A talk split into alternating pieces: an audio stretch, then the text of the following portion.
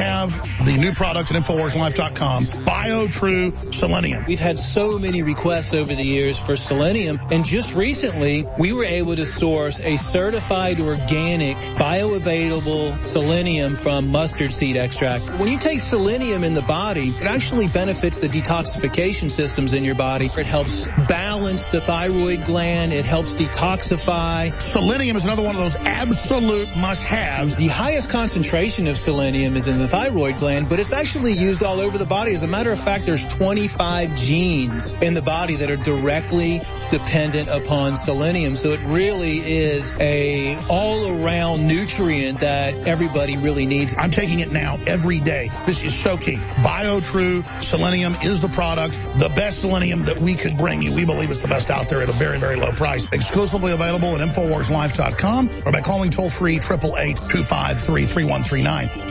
Attention patriots. Tired of the tyranny and crime in the sanctuary cities? Flee the city and seek refuge in the American Redoubt. FleeTheCity.com. Move to the freedom of Idaho, Montana, or Wyoming. FleeTheCity.com. FleeTheCity.com. You've made a serious investment in protecting yourself and your family. You've purchased the gun, the ammunition, the training, and even secured a license to carry in your state. You know the Constitution and don't believe you should have to pay for a right that you already have, as written in the Second Amendment, but you are law abiding. Now you are considering the legal defense options you should have if you ever have to use a firearm.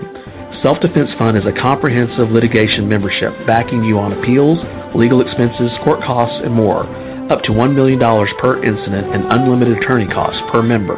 Discover selfdefensefund.com for yourself. Any weapon, any state, anytime. Are you sick and tired of just being sick and tired? Are you sick and tired of being told that you are somehow privileged? Are you sick and tired of being told to shut up, both at work and at school? Are you sick and tired of panhandlers pestering you whenever you go out to shop or to eat?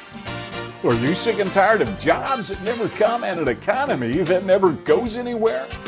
Are you sick and tired of having to take orders from incompetence? Are you sick and tired of movies and television shows that depict a white man as a bumbling incompetent? Are you sick and tired of a government that welcomes non white immigrants and exposes you to diseases? If you are sick and tired of being sick and tired, then the American Freedom Party is for you. Connect with us, theamericanfreedomparty.us. Once again, the AmericanFreedomParty.us. Now's your chance to get the last of the Resolution Radio Blood Tees. Only a few left available before we try to do a reorder. This has been a high selling item, and we really appreciate everyone's support in getting this shirt and showing their pride as well as showing their heritage. Nothing counts more than blood. Get yours today from Resolution Radio. Only $25 plus $5 shipping and handling. It really helps the network improve and you really get a great product to showcase what you truly believe in. Nothing counts more than blood. Only from Resolution Radio at resolutionrdo.com. Send check, money order, or well concealed cash to Sonny Thomas at P.O. Box 27, Springboro, Ohio 45066. That's Sonny Thomas at P.O. Box 27, Springboro, Ohio 45066. You're listening to Resolution Radio.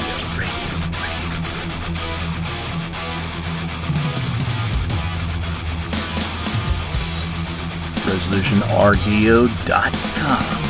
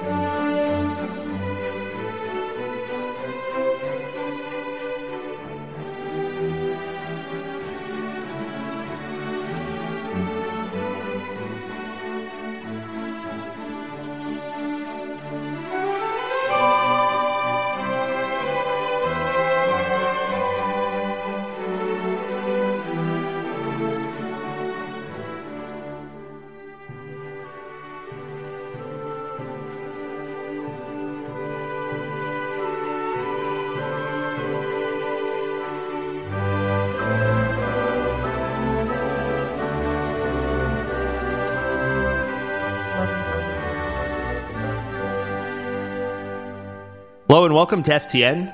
Merry Christmas to all of you. I am Jazz Hands McFeels, and I'm here with Warren Balogh for our very first. This is our first Christmas special because we had something else last year that I think we pre-recorded. Don't remember. Uh, what was our thing? I just remember us talking about the fake Christmas trees. Um, I'm That trying must to have been remember. it. Probably impromptu I as don't- part of an actual episode. Yeah. Yeah, yeah, yeah. Well, but yes, Merry Christmas to everybody. Merry Christmas. Um, yeah. I You- hope you'll hear this on- uh, Go ahead. yeah, yeah. Go ahead. When will they hear? This is what happens. This is what happens when we have no prep. No, I'm just kidding. Uh, this is all. This, this is all impromptu. But no, this is uh, this is going to be released on Christmas Eve. So it will be Christmas Eve when you hear this. So Merry Christmas. Maybe some of you will listen to it on Christmas Day. Um, and yeah, so I think that's what's got me in my head. It's like this is the first time we've ever done anything like this. Uh, I think we did release the deep dive for the World War One uh, Christmas truce around Christmas weekend, but this is uh, I can't remember the last time where basically, you know, if it's Sunday, it's FTN. It's also if it's Sunday, it's Christmas. So I think that's where the Right. alignment is is happening. So so yeah, and I know there's a lot of guys, um, you know, who may not be able to spend time with family this year. Uh, talked to one of the guys in in our chat uh, a couple days ago, um, and uh, I know you know it's it's tough. It's a tough time of year. Um, there's other people out there going through the same thing that you are, uh, and I know that the thing that just talking to this guy, the thing that drives people that are kind of stuck in that situation, um, kind of the most insane is is telling them, bro, you have to be happy because it's Christmas and everyone should be happy. So that's not a just just a point of advice. Like if you if you encounter somebody who's having a tough time, don't say that to them. Um, they they just uh, kind of just want to be included and part of the thing. And if if you're in a group, you're part of a um, an NJP supporter group, and you know other guys uh, don't have plans or can't be with family on Christmas, like just go out and do something. Maybe things are closed, but if there's a way for you guys to get together, uh, try to do it. Even if it's Christmas Eve, um, and you feel like, oh, it's too late for this year, make a plan for the 26th. I mean, just just try to you know make some plans with people so they don't feel like um, they're they're just alone because they never no one in our thing should ever have to feel alone uh, especially on uh, this kind of holiday and it's especially tough because everything is closed um, for the most part although that even that is changing isn't it warren um, things things don't completely close down i guess if you're in a small town it completely closes but Well, I'm sure there's somebody in our audience who's going to have to work on Christmas Day. You know, uh, emergency Mm-hmm. services people, and I don't know how many police we have listening to this, except for the ones that are.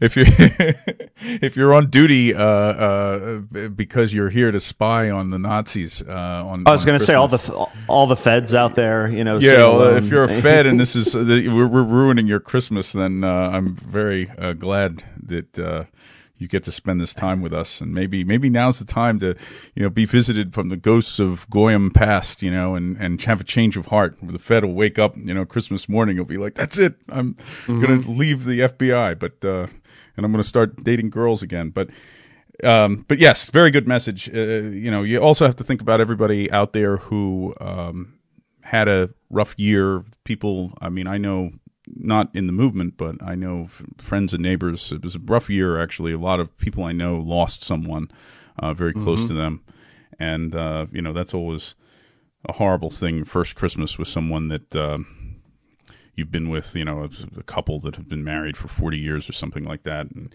so, uh, so yeah, th- and that'll be the, kind of the theme of our whole uh, show here is just to think of others on Christmas, Yes. and if there's anyone Yeah. you, you know that is in a rough situation, to try to bring them some cheer.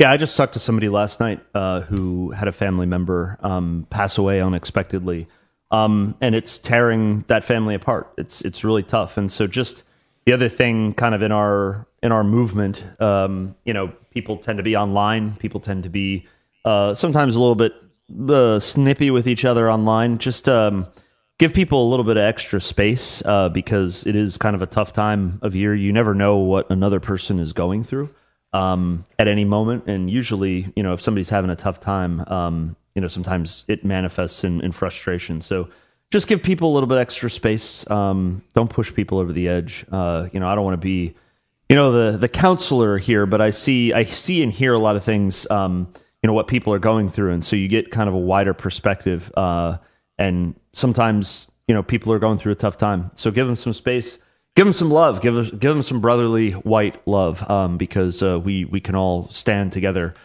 uh, in a time like this. So. Um, so yeah, we're going to be. We've done a number of deep dives on Christmas, uh, which will be at the end of this episode, actually.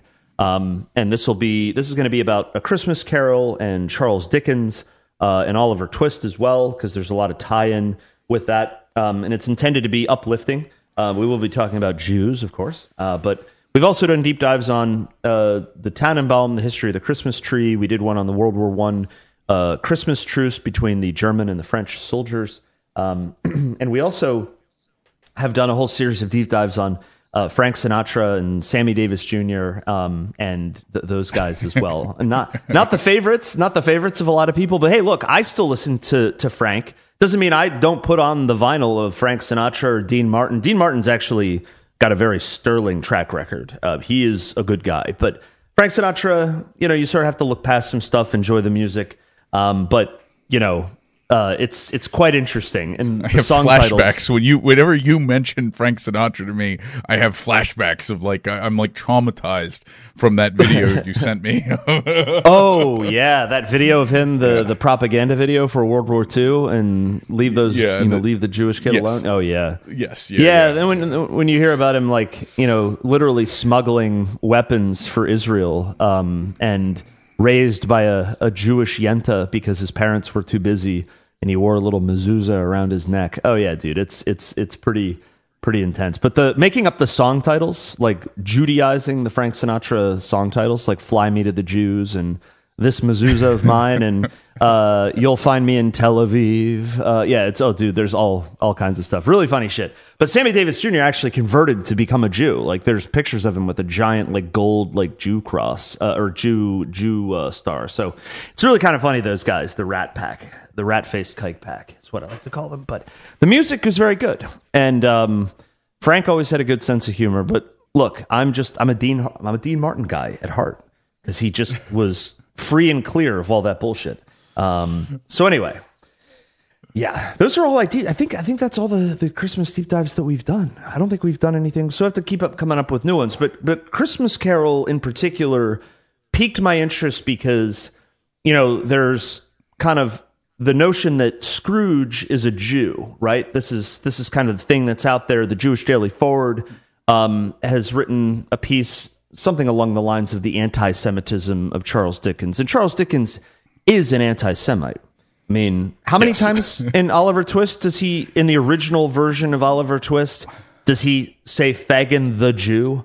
Like, isn't it 300 some odd times? yeah. Uh, let's see. I got the text right here. Yeah. So the Jew, not Jew, but like like Dave Chappelle said, when you use the two words the and Jews, but when he says the Jew, uh, 308 times in the text. And Nice. Jew just without the in front of it is more is more than that. It's like three three twenty eight altogether. I think from the text that I'm looking at from Gutenberg.org. Uh, so, yeah, He, um, he wanted he wanted you to know that Fagin was a Jew. It sounds like. yes, I mean, yeah, yeah. That was actually pretty common. What, what's interesting is um, if you look at, I guess, linguistics or uh, what would the I don't know what the proper word, the study of language. I don't think linguistics is. There's another word for the study of language. Doesn't really matter. But the Jew was actually like a suffix that was affixed to names uh, in legal terms. Oh yeah, I remember this from Alexander Hamilton because we were looking into the the uh, genealogical history of Richard Lavien, the stepfather, the Jewish stepfather who married Alexander Hamilton's mother, Rachel Lavien. And we were looking into the, the way that you prove that that Lavien was a Jew because his name was spelled L A V I E N. Is that if you go back into Dutch records um, from before he came to the Caribbean, his name is recorded as uh, Richard Lavien, the Jew. And it is like on ship manifests, and it's part of like official documentation where you would say the Jew. So I'm not bringing that up because we're trying to say, well, Dickens was just um, doing um, things that he was a man of his time. He just did the thing that people did. No, he wanted you to know that Fagin was a Jew because he's he's he's depicted as a, as a Jew, and we'll talk about Oliver Twist a, li- in a little bit later. But but setting the ground here, like Charles Dickens, raging anti-Semite of his day. Um, and had a lot of reason to be. Uh, he he grew up he grew up in a time when England was was uh, rapidly transitioning into an industrialized, uh, heavily heavily industrialized uh, society. Um, he had grown up in a in a um, pretty privileged lifestyle. His father worked for um, the Navy, which in the early 1800s uh, would have been, you know, the the the pride of uh, of of England, and essentially what what allowed it to become a global empire. Um, and at some point, his father was was very bad at managing money, um, and you know, you could say his father was bad at managing money, or Jews were creating the type of system in England where people would just fall into debt slavery at the drop of a hat, which is more closer to the truth. And uh, his dad ended up in, in debtor's prison, and Charles Dickens ended up uh, pressed into child labor at a very young age in a uh, in a boot blackening factory, I believe what they call it, boot, boot blackening factory, where he basically incredible. like got just blackening the boots. And and if you were put in debtor's prison, I was looking into this, and we'll talk more about debtor's prison too. I'm just setting the stage for why Charles Dickens might have been an anti-Semite. Um, you know, in, in debtor's prison, he would have seen things like prisoners being put on treadmills. Uh, that this is where the first use of a treadmill known um, was put into into service. Prisoners were put on treadmills to power the the uh, various like pieces of machinery. Like it's literally like the most horrific like thing you could come up with. Um, and debtors' prisons were privately managed, uh, and they they would charge you for every piece of movement that like you you actually had to they like, they would add a fee to your bill as the debtor for literally taking your shackles on and off. Um, I mean, it was literally like that insane. And so Charles Dickens seeing this and then experiencing child's child child labor uh, simultaneously. Um, suffice it to say, I mean, you know, all the things that Jews try to tell everybody about why people become anti-Semites. Well, what's the answer, Warren? It's always delusional. It's always uh, unjustifiable. It's always you know they they were told lies about the Jews. You know these these like um, whisper campaigns, superstitions. I mean, gee, I mean he just must have heard from one too many people that Jews poison wells, right, Warren? That just I mean that's just turned him off to him. You know they they drank the blood of the little children. He probably heard all these things, but maybe it's because some of the creditors that his father owed money to were Jewish. And the creditors refused to release his father from these debts, and his father was ruined because of this. And maybe it's the reason that he had to go work in a factory, you know, blackening boots as a child. I mean, five years old or something That's insane. Uh, No, that's insane. And uh, yeah, if you look at Dickens' lifespan from 18, he was born in 1812 and he died in 1870. So he basically straddles the Napoleonic era. I mean, 1812 is was the peak of Napoleon's power, and uh, Waterloo is 1815. So that's he was three years old when Waterloo happened, and then and then you have England really finally defeats Napoleon, and then it reigns supreme, and then you have the whole Victorian age in 1870. That's around the time of the Zulu War, you know, with the redcoats in South Africa. I mean, that's like the the high colonial exploring Africa and all the rest of it. But I mean that that lifespan basically spans the complete, like as you said, the complete transformation of England from a from a primarily agrarian society to a totally industrial society. Yes. Well, and So the railroads tumultuous came. change. Yeah. Yes. Ra- railroads were, you know, that the, the they became popularized uh, and, and were there first. I mean, America is, you know, because we're sort of like, you know, America centric. Like you might think that the with the transcontinental railroad and uh, the railroads built America and all that, and that's true. But they were popularized in in England first, and and actually, uh, if you think about the geography of the United Kingdom being an island and things being relatively closer than in America, uh, it would be easy actually to set up pretty intricate rail networks in in UK before uh, it would have been in America and cost prohibitive in America and clearing the land. And one of the things that was most prohibitive of railroads um, was Indians um, and violence. Where in England they could, you know, it's like they they don't have to worry about these things. And so the, the railroad and the steam engine in particular, because the steam engine allowed them uh, to to build the railroad, but it also allowed them to power uh, all of the industrial machinery. Um, and what happened was a very, very rapid uh, polarization of, of wealth disparity in England. Um, surely there was always an elite class. Surely there was always uh, wealthy landowners, uh, nobles, um, merchants, uh, sort of a middle class, and then you know the the the very lower lower classes. Uh, but that became into very sharp contrast, like even sharper than it ever had been before. Um, and so you know the concept of debtors' prisons had been around uh, in England since the 14th century, and I'll I'll dive into that later. But um, I want to talk about Dickens here because the focus of this is on the Christmas Carol, but setting this up for his anti-Semitism um, and also his his upbringing, growing up very poor. Uh, Dickens grew up very poor, uh, set a lot of goals for himself, um, and one of the things that he did and was able to achieve this uh, once he achieved some level of notoriety was uh, the home that he grew up in, which was a very beautiful Elizabethan home in Chatham, England. Um, he he said that when his parents, when his family lost that home, um, he said, "I'm going to buy that one day. I'm going to get this back." Uh, and he does. He indeed does. Um, but before he does that, he was in in significant debt, um, and a lot of it was from trying to get himself going with becoming a, an author.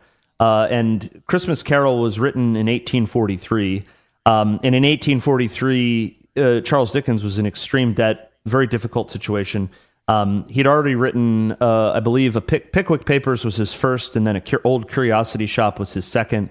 Um, but you know, he had he he had accrued some debt, um, and he needed to get out of it, and was desperate to get out of it, and because of the situation of his father, and so uh, he had actually traveled to America for the first time that year in 1843, uh, and had just gotten back from America in October. Um, and I believe he had attended some sort of uh, gathering or party or or something uh, in October of 1843, and had been struck with this idea of writing. First of all, his goal was to write a very popular novel to get himself out of debt. So, what's going to have broad based mass appeal, right? Um, because there there was a rebirth and a renaissance of of Christmas in the UK at this time because of uh, the marriage of, of Prince Albert um, and uh, to the Queen, and you had uh, the the German German Christmas was was much more. Uh, how do you describe this contrast? In England, Christmas had basically become just a day when you had two days off from this grueling, insane, sort of like repetitious, like horrible life as a laborer as a child laborer, as a teenage laborer, as an adult laborer, short life, um, and you got two days off. People couldn't afford uh, decorations and carols and things like this. And so Christmas, while at one time in England had been celebrated more prominently, was was slipping away because of just this just industrialization modernity. It's way crazy how it has a habit of doing these things. Right. But but Germany, it was becoming very popular. Like the Chris, like the uh, Prince Albert put up a Christmas tree, um, and there was a an etching made of this. And because of that, and because of people in England always doing what the royalty was doing because it's fashionable, Christmas trees became very fashionable. But they're they're fashionable all over continental Europe because of Germany and the Tannenbaum and everything like that. Um, Right. And so Scrooge, Scrooge, Dickens is trying to tap into this this sort of uh, resurgence of Christmas. Although he himself, by writing this Christmas Carol, uh, played a role in really vaulting Christmas into a, a major kind of what it is today, the modern holiday. I hear, I see a lot of articles say it like Christmas Carol is what made Christmas what it is today. That's not actually true because Christmas actually was a very popular holiday in a, in many different places, and it was industrialization that was starting to kill it. The Christmas Carol, w- along with the the intermarriage of uh, the the House of Windsor with with Germany, is the combination of what brought a renaissance of Christmas. Because otherwise, if you read it the first way, it's like, well, Christmas Carol made Christmas what it is. It's like, no, it used to be great. and then Jewish industrialism destroyed it, and then it was brought back because people realized what they had been missing. Um, but but yeah, I'll pause there because I didn't want to. I didn't want to. Well, yeah, it just uh, you know Charles Dickens is considered a romantic uh, of the romantic period, and uh, it's it, when you think about that idea, it, it fits right in with first of all the the the the, the day or the year that it was uh, written. Uh, I guess it was published in 1843, um, but also the uh, the circumstances of the time and of Dickens's own life. It fits in with romanticism as a, a response and a reaction to the excesses of Yes. enlightenment enlightenment rationality. So enlightenment rationality, you know, brings you science and medicine and all these wonderful things, but but it also then brings you the factory and the 15 hour workday and the slums and the and the just you know the stock exchange and the all these horrible uh, extreme excesses of industrial capitalism and of the mach- the beginning of the machine age. And uh, so, yes, you could see just the the the ro- romanticization of Christmas, and Christmas is something that is very immune to um, rationalization and that kind of like hard nosed calculation. I mean, Christmas is even today. Christmas is still in in this hyper capitalist uh, global order.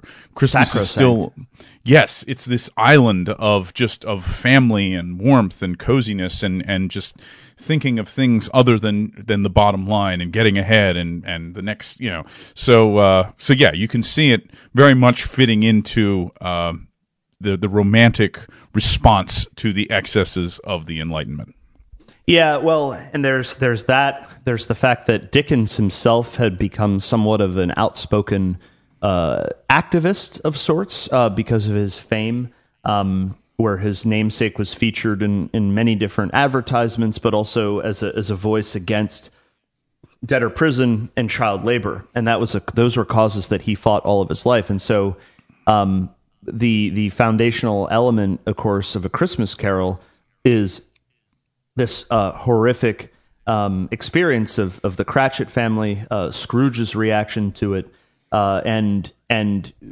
this this notion that we need to be more self-sacrificing, um, that this is innate into who we are, uh, and that Scrooge is encouraged to come home by these three ghosts. The other thing that's kind of present in this story is not just the the sort of the highlighting these social issues that were highly problematic in uh, Victorian society at the time, but also the what was also popular in literature then was was uh, Gothic fiction, Gothic fiction, Yes. Gothic motifs, which were also uh, something that was shared by our good friend uh, Richard Wagner uh, in not not too long after this.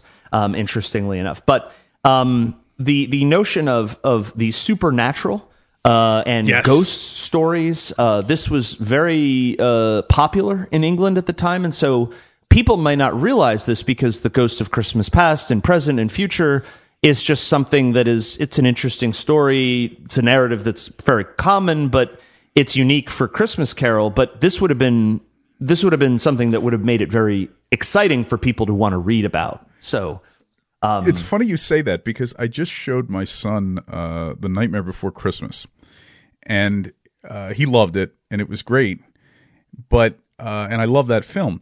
But it's funny because I was thinking about how because my son is very much ever since Halloween he's been extremely on a kick with like ghosts and haunted houses and and you know Scooby Doo all that kind of thing. He he loves anything to do with ghosts and haunted houses.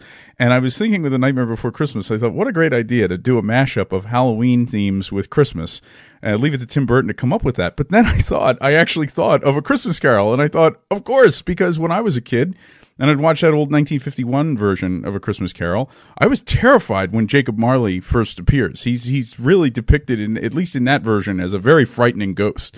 So uh, yeah, that's one Christmas Carol uh, did the the the Halloween Christmas mashup thing of of ghosts on Christmas before it was cool, but also yes, absolutely that fits completely into romantic the the the uh, romanticism in literature, the idea of the macabre and of ghosts and apparitions and, and hauntings. Uh, so yeah, leave it to Dickens, the the romantic author to weave uh, a, a ghost story into a Christmas story and blend the two. Yeah, it's it's it's interesting how it's it's blended together in that way, and it's also smart um, because the the three ghosts are somewhat representative of of the Trinity. Um, so what's Right. interesting about about uh, Christmas Carol is that it's not overtly religious, um, and this is one of the things, one of the reasons why I think it achieved uh, widespread popularity um, because it did not make. Uh, it's not anti-religious because there's a lot of religious elements to it, and it's certainly not anti-Christian. It's certainly not anti-Christmas at all. Uh, and there are, and he does give kind of a nod to Christianity with the the, the Trinity, of course. Um, but what makes it uh, not lost in the the sort of uh, intra-religious autisms that would have been present in Europe at the time between Catholics and Protestants and blah blah blah blah blah. Um, it, it it anybody can enjoy this story, um, and Yes. it, it it doesn't it doesn't really you know a lot of people can see themselves um, in Scrooge and and um, he's supposed to be that sort of character. And fundamentally, that's why uh, I actually, you and I talked about this extensively, um, because you know I, I totally rejected the notion that Scrooge was was supposed to be a Jew, and one of the biggest reasons is um, because Dickens is an anti-Semite, and Oliver Twist was written before A Christmas Carol, and so he had no problem saying Fagin the Jew 308 times.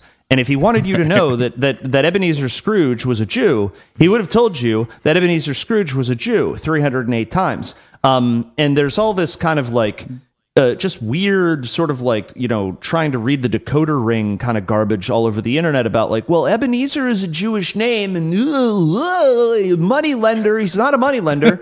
he lent money as credit in exchange for goods and services. But that's besides the point. But people are trying to connect all these dots.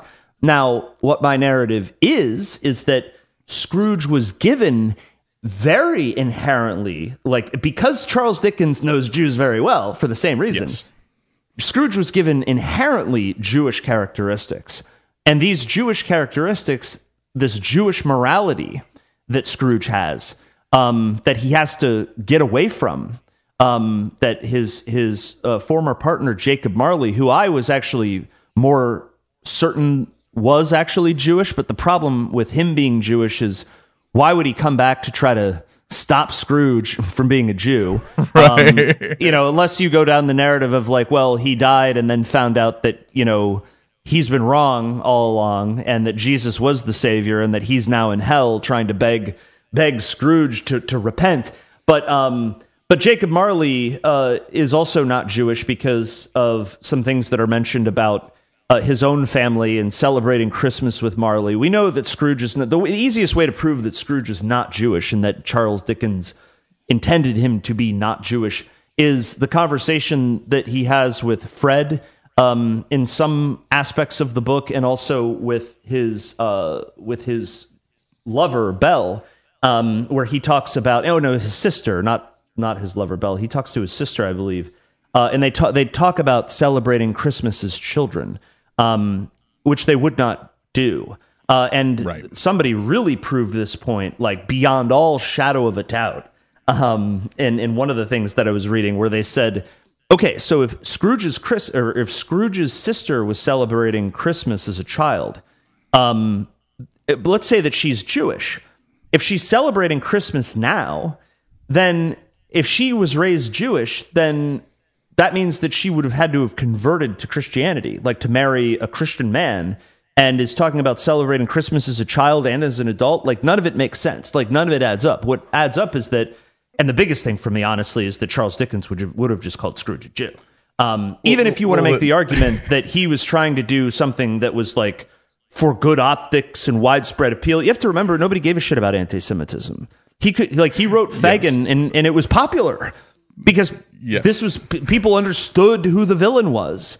Um, you know, if if if he had written a story and, the, uh, and, and made one, one last sentence, if he had made Fagin uh, about the royal family and totally omitted Jews, everybody would have been like, "Is Dickens a Jew?" I mean, like, anyway, Yes. go ahead. Uh, well, I'm just gonna, uh, you know, we'll, we'll we'll dip into that essay. I think uh, the one that Yes. we both found, but uh, he specifically uh, to just address the the is Scrooge supposed to be a Jew thing. Even Dickens in this letter was talking about how with Fagin, it's not so much a religious Jew that he had in mind, but a racial Jew. Like that's what he had in mind. So, so Dickens also, he is not seeing the Jews as purely a uh, just a different faith. You know, Uh, Jews are are people who believe in Judaism and have not converted to Christianity. Like like Dickens had a racial understanding of what Jews were, an ethnic understanding of what Jews were. And uh, and and again, yeah, it would just defeat the whole purpose of the story, which is the redemption of uh, of a of an Aryan who has lost his way, you know, and uh, who has lost his way from the true, Yeah. the the natural way that Aryans are supposed to be. his happier life from his past. There's the reason why the Ghost of Christmas Past is this like jovial, happy guy um, who who is like th- what he was like before. Um, and the Ghost of Christmas Future, his Jewish future, is literally death. It's literally death. Um, and, and and but Jacob Marley is like you will die, and all of these all of these boxes and chains that you will drag around with you um, are all the people, all of the really immoralities that you gather along the way, all of the destruction that you reap living this kind of lifestyle. And I mean, there are going to be people that want to say, oh, no, he, they're just talking about Philo Semites. Philo Semites will say, oh, no, Scrooge is just a sinner.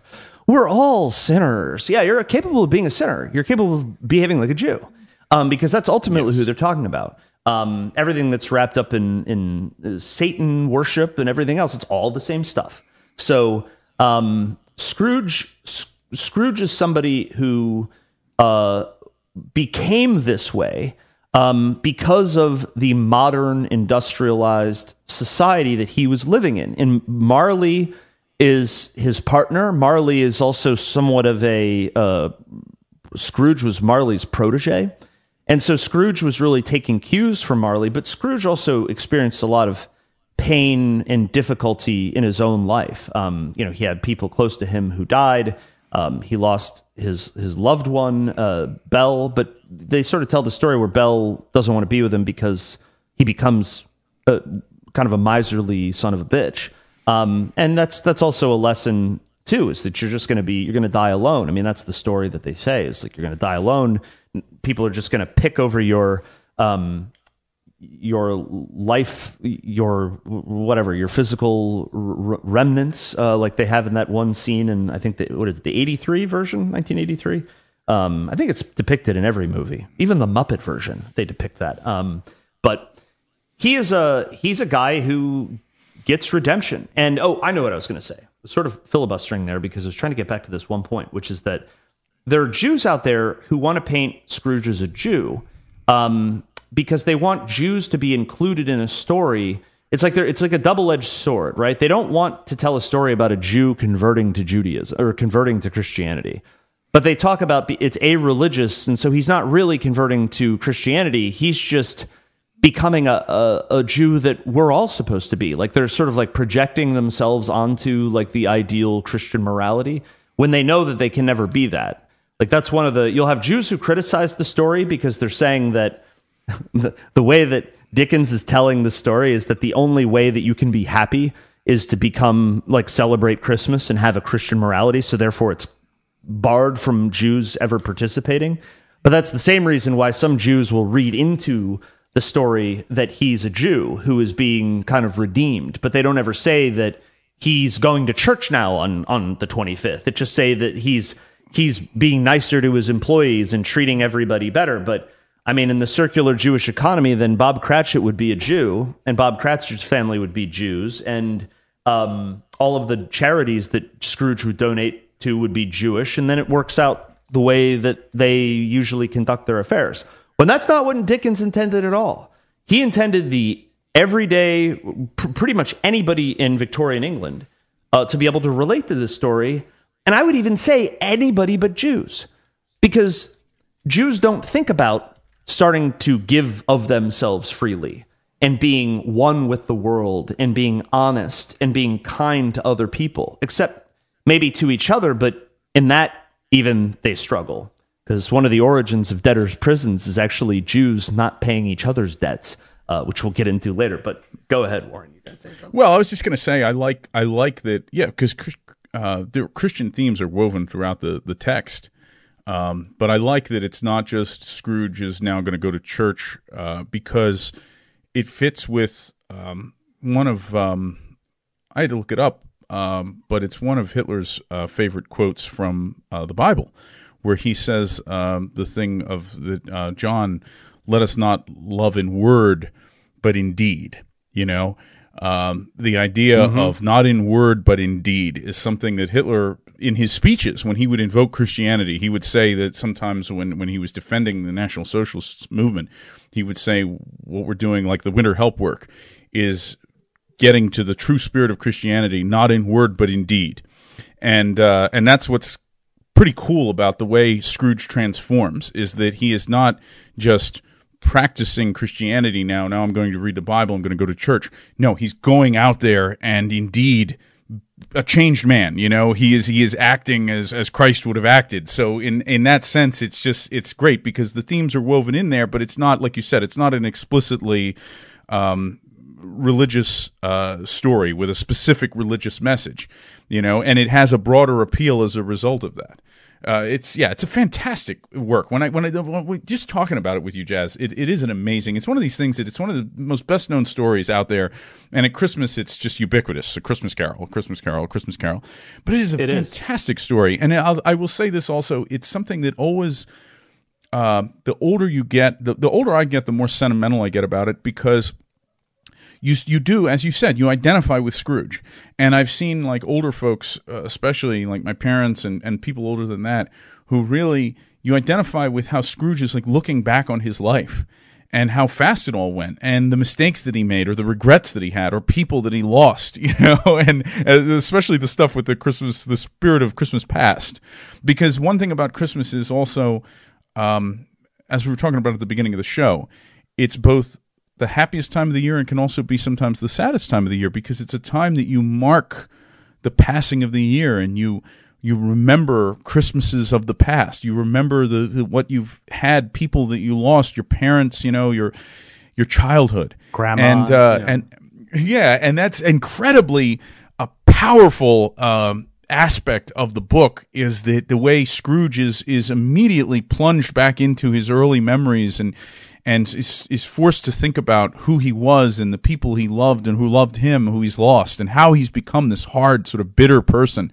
Um, yeah, the themes of it are just eternal. There's a reason why it's it's it's not just tradition. There's a reason why the story is so well loved. Yes, it's timeless and and also there's a certain amount of romantic uh, sort of fondness for the some of the scenes in in England even if it was dirty industrial but just the the snow falling in London and a simpler time especially as there are many parallels between the uh, sort of harsh and sharp pivot into an even harder modernity today parallels the pivot into modernity that those people were experiencing back then. People look at those street scenes in, in England and think, well, that's just classical England. It's like, well, those streets in England uh, were probably only 20 or 30 years old because London was constantly being subjected to fires because of the close uh, inhabitation of the people and the denser population of the city.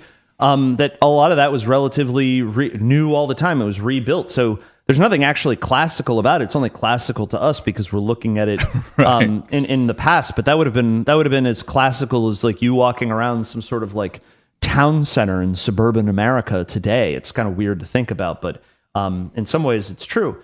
Uh, the the story, and and I want to make this point very clear, and I think we've made it pretty clear already. But the fact that there was not a Christian, you know, an inherent and explicit Christian message in Christmas Carol doesn't mean that it was an- inherently anti-Christian because I think there's a tendency for people to light switch brain on that. It also doesn't mean that he didn't want to include any Christian message because he was trying to appeal to non-Christians. That's also not true. He was trying to appeal to Christians by putting the Trinity in there, by talking about Christmas, by having all of the, the tenets of Christian morality wrapped up in this thing, because precisely because the message, the the overarching message of, of a Christmas carol would have been lost in the autism of intra Christian religious disputes of the time. Um, and people, oh, I don't like that because it's got this symbolism and blah, blah, blah. And then it's like, well, then they'll flush the whole thing down the toilet for all the people that get caught in that fight. Because I've never, and even at the time, have heard any discussion about anything being controversial in that story, except Jews saying that there's too much uh, latent, implicit anti Semitism in the story. Right. Um, right. Now, one of the reasons I thought Bob Marley, Bob Marley, I kept saying that when I was Bob Marley. I kept saying, yeah. I knew that would happen at some point. Yeah, it's like I'm glad you uh, got it over with early on in the show here. So you know, Bob yeah, Marley. Yeah. the Bob Marley. Yeah, B- Bob Marley. I was also calling him John Dickens too, but John Dickens I think is his father. Um, uh, yeah, Jacob Marley. The reason I thought that he might be Jewish, which is really this weird thing that I've encountered in doing some research for this, which is that there is this offshoot play that has been written called Bob Marley. Bob Marley, Jesus. It is called. It is called Jacob Marley's A Christmas Carol, and the the author of the play um, is a Jew who wrote Oh this. my goodness! Who, oh who my wrote goodness? His name's Tom. His name's Tom Mula. M U L A. Sounds like an Italian name, but he's a Jew. Um, he's an award-winning playwright, actor, director for more than 25 years. He received two Joseph Jefferson Awards in 1991 for his play entitled Golem, G O L E M, uh, at, at the National Jewish Theater. And as for his work in Nicole Hollander's hit musical Sylvia's Real Good Advice, I don't know what the fuck that's about. But in 1995, he published a novel entitled Jacob Marley's Christmas. And it is because he was an actor uh, who played in A Christmas Carol uh, uh, in many different, I don't know, venues or whatever. And there was like, I don't know if this is something that happens in thespianism, um, but he had this like backstage sort of shtick that he did where there's another version of A Christmas Carol where it's actually Jacob Marley who is trying to get redemption for himself. And the the the central plot of his version of, of A Christmas Carol is that Marley has to redeem Scrooge within 24 hours before Christmas in order for himself to be redeemed.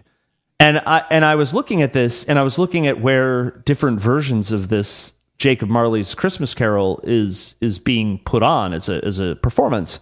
And it's almost exclusively in in Jewish theaters. Um, and in in some others, you know, it's it's it's grown it's grown outside of that. But other, other than like doing a deep dive on this on this, I'd never heard of this. I didn't know that there was another version. I didn't know that a Jew had written about it. And I was just like, well, why would why would a Jew write a story about Bob Jacob Marley? Almost did it again. Jacob Marley getting redemption. Um, if Jacob Marley is is not Jewish, um, and maybe it's just as simple as like they're trying to take the story away from from uh, from Scrooge, or they're trying to uh, get redemption for the guy who's already died, which would be kind of funny. Like Jews, once they die and they find out that they got it wrong the whole time, um, and they have their literal come to Jesus moment um, at, at the at the reckoning, um, there is no more redemption. But it would make sense that a Jew would write a story about the guy who already died also getting redemption if he did one more favor, right? It's like Jews coming up with new rules to get around the existing rules. Yeah, Jacob Marley gets to get around it. But I don't think Jacob Marley's Jewish, just for the record. But Yeah, well, and- but and it's really Jacob weird. Marley- It's more than just a da- it's more than just a JDF article. It's actually like a guy wrote a book and has a whole popular play that is performed by Jew. It's like, all right, like I don't know what this is, but it's really weird, and I kind of don't want to know what it is, but Yeah, well, Jacob Marley. I mean, you mentioned to me and reading about it, he does have a a, a very Jewish name, and Ebenezer, of course, has a an Old Testament name. And we were talking about how just clearly Dickens is trying to suggest that these guys have. You know, taken on some Jewish characteristics in their lives. You know, like they're they're they're they've they've become like basically like white Jews, you know, in there, and and that's a phenomenon we certainly can observe in the the 21st century. There's plenty of people who are uh, who are all Aryan, but who have taken on very very Jewish characteristics. Uh, from from being around Jews, from trying to emulate them, their style of doing business, their style of their their culture, and uh, Just like people who have cancer, you can tell when they're afflicted with the disease. And people take on the attributes of a Jew because they're afflicted with the Jewish disease, which is uh, self selfishness, it's corruption, it's greed. I mean, the seven deadly sins uh, of Christianity are, are are there for a reason, and they really just you know people are capable of these things. Um, Right, I, I think right. the difference is is that that Jews are somewhat cursed um, because they're incapable of of not being that way. Whereas we, like Scrooge, the story of Scrooge is that no Scrooge, like what you're doing in the way that you're behaving right now, the Ghost of Christmas Present, which tells the story of him in in the way that he affects people who are alive today, his impact that he has as himself now. That's not your natural state, Scrooge. That's not who you are. Ghost of Christmas Past told you who you are.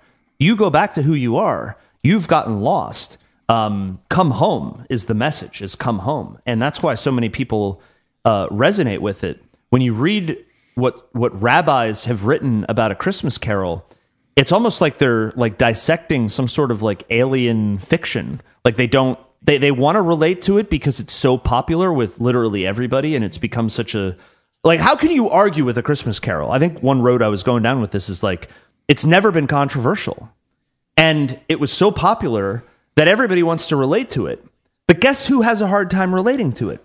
Guess who writes op eds about a Christmas Carol and then tries to twist it into their own morality, which I've read several of them by rabbis who say, you know, good for Scrooge, but this isn't about Christmas and blah, blah, blah, blah, just like typical Jewish bullshit. But they can't really relate to it because come home to this selflessness, this being courageous, being um, kind to others, being honest in all of your dealings, that is an alien concept to a Jew. So right it's yeah. and and and scrooge also there's a characteristic of, of with scrooge that is uh, a word that's used to describe him which is a miser which miser Mm-hmm. uh, is not something that you know again people who have a mike loves to talk about this. The superficial read of jews is that they are miserly and that they pinch pennies and that they uh, you know are cheap. Um, but you know if you if you get to intermediate grade anti-semitism you realize that jews actually are not that's that's not that's true of Scotch, Scottish people, but it's not true of Jews. Uh, Jews don't. They're not. They're not. Um, Jews are not really. Uh, they will spend and spend. So let me amend. Let me amend my statement.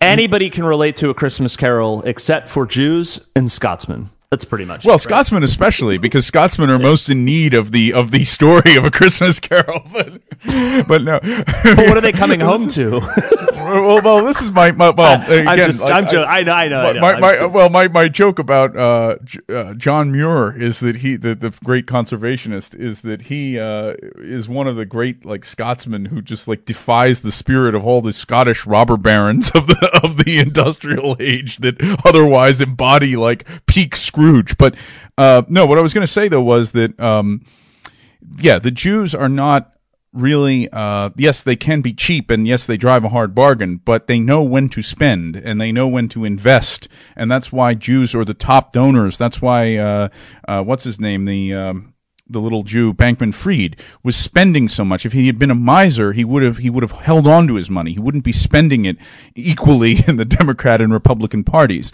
Jews spend more in the political process in for instance in this country than uh, Gentiles do. It's one of the big problems actually we have is that uh, right wing goys uh, who who have money tend to hold on to their money and they don't like to spend it on political stuff, whereas Jews will heavily spend on that. So Scrooge, the part idea, of their tithe. I mean, it's part of Right, like right, right, literally yeah. Contributing to Jewish causes and Jewish Yes. charity. Like politics is about upholding. Like, see, white whites have been divorced from this notion of political donations being about preserving their race and their religious identity Um, and Jews, that's all they think about. That's why they donate to both sides because it's about self preservation.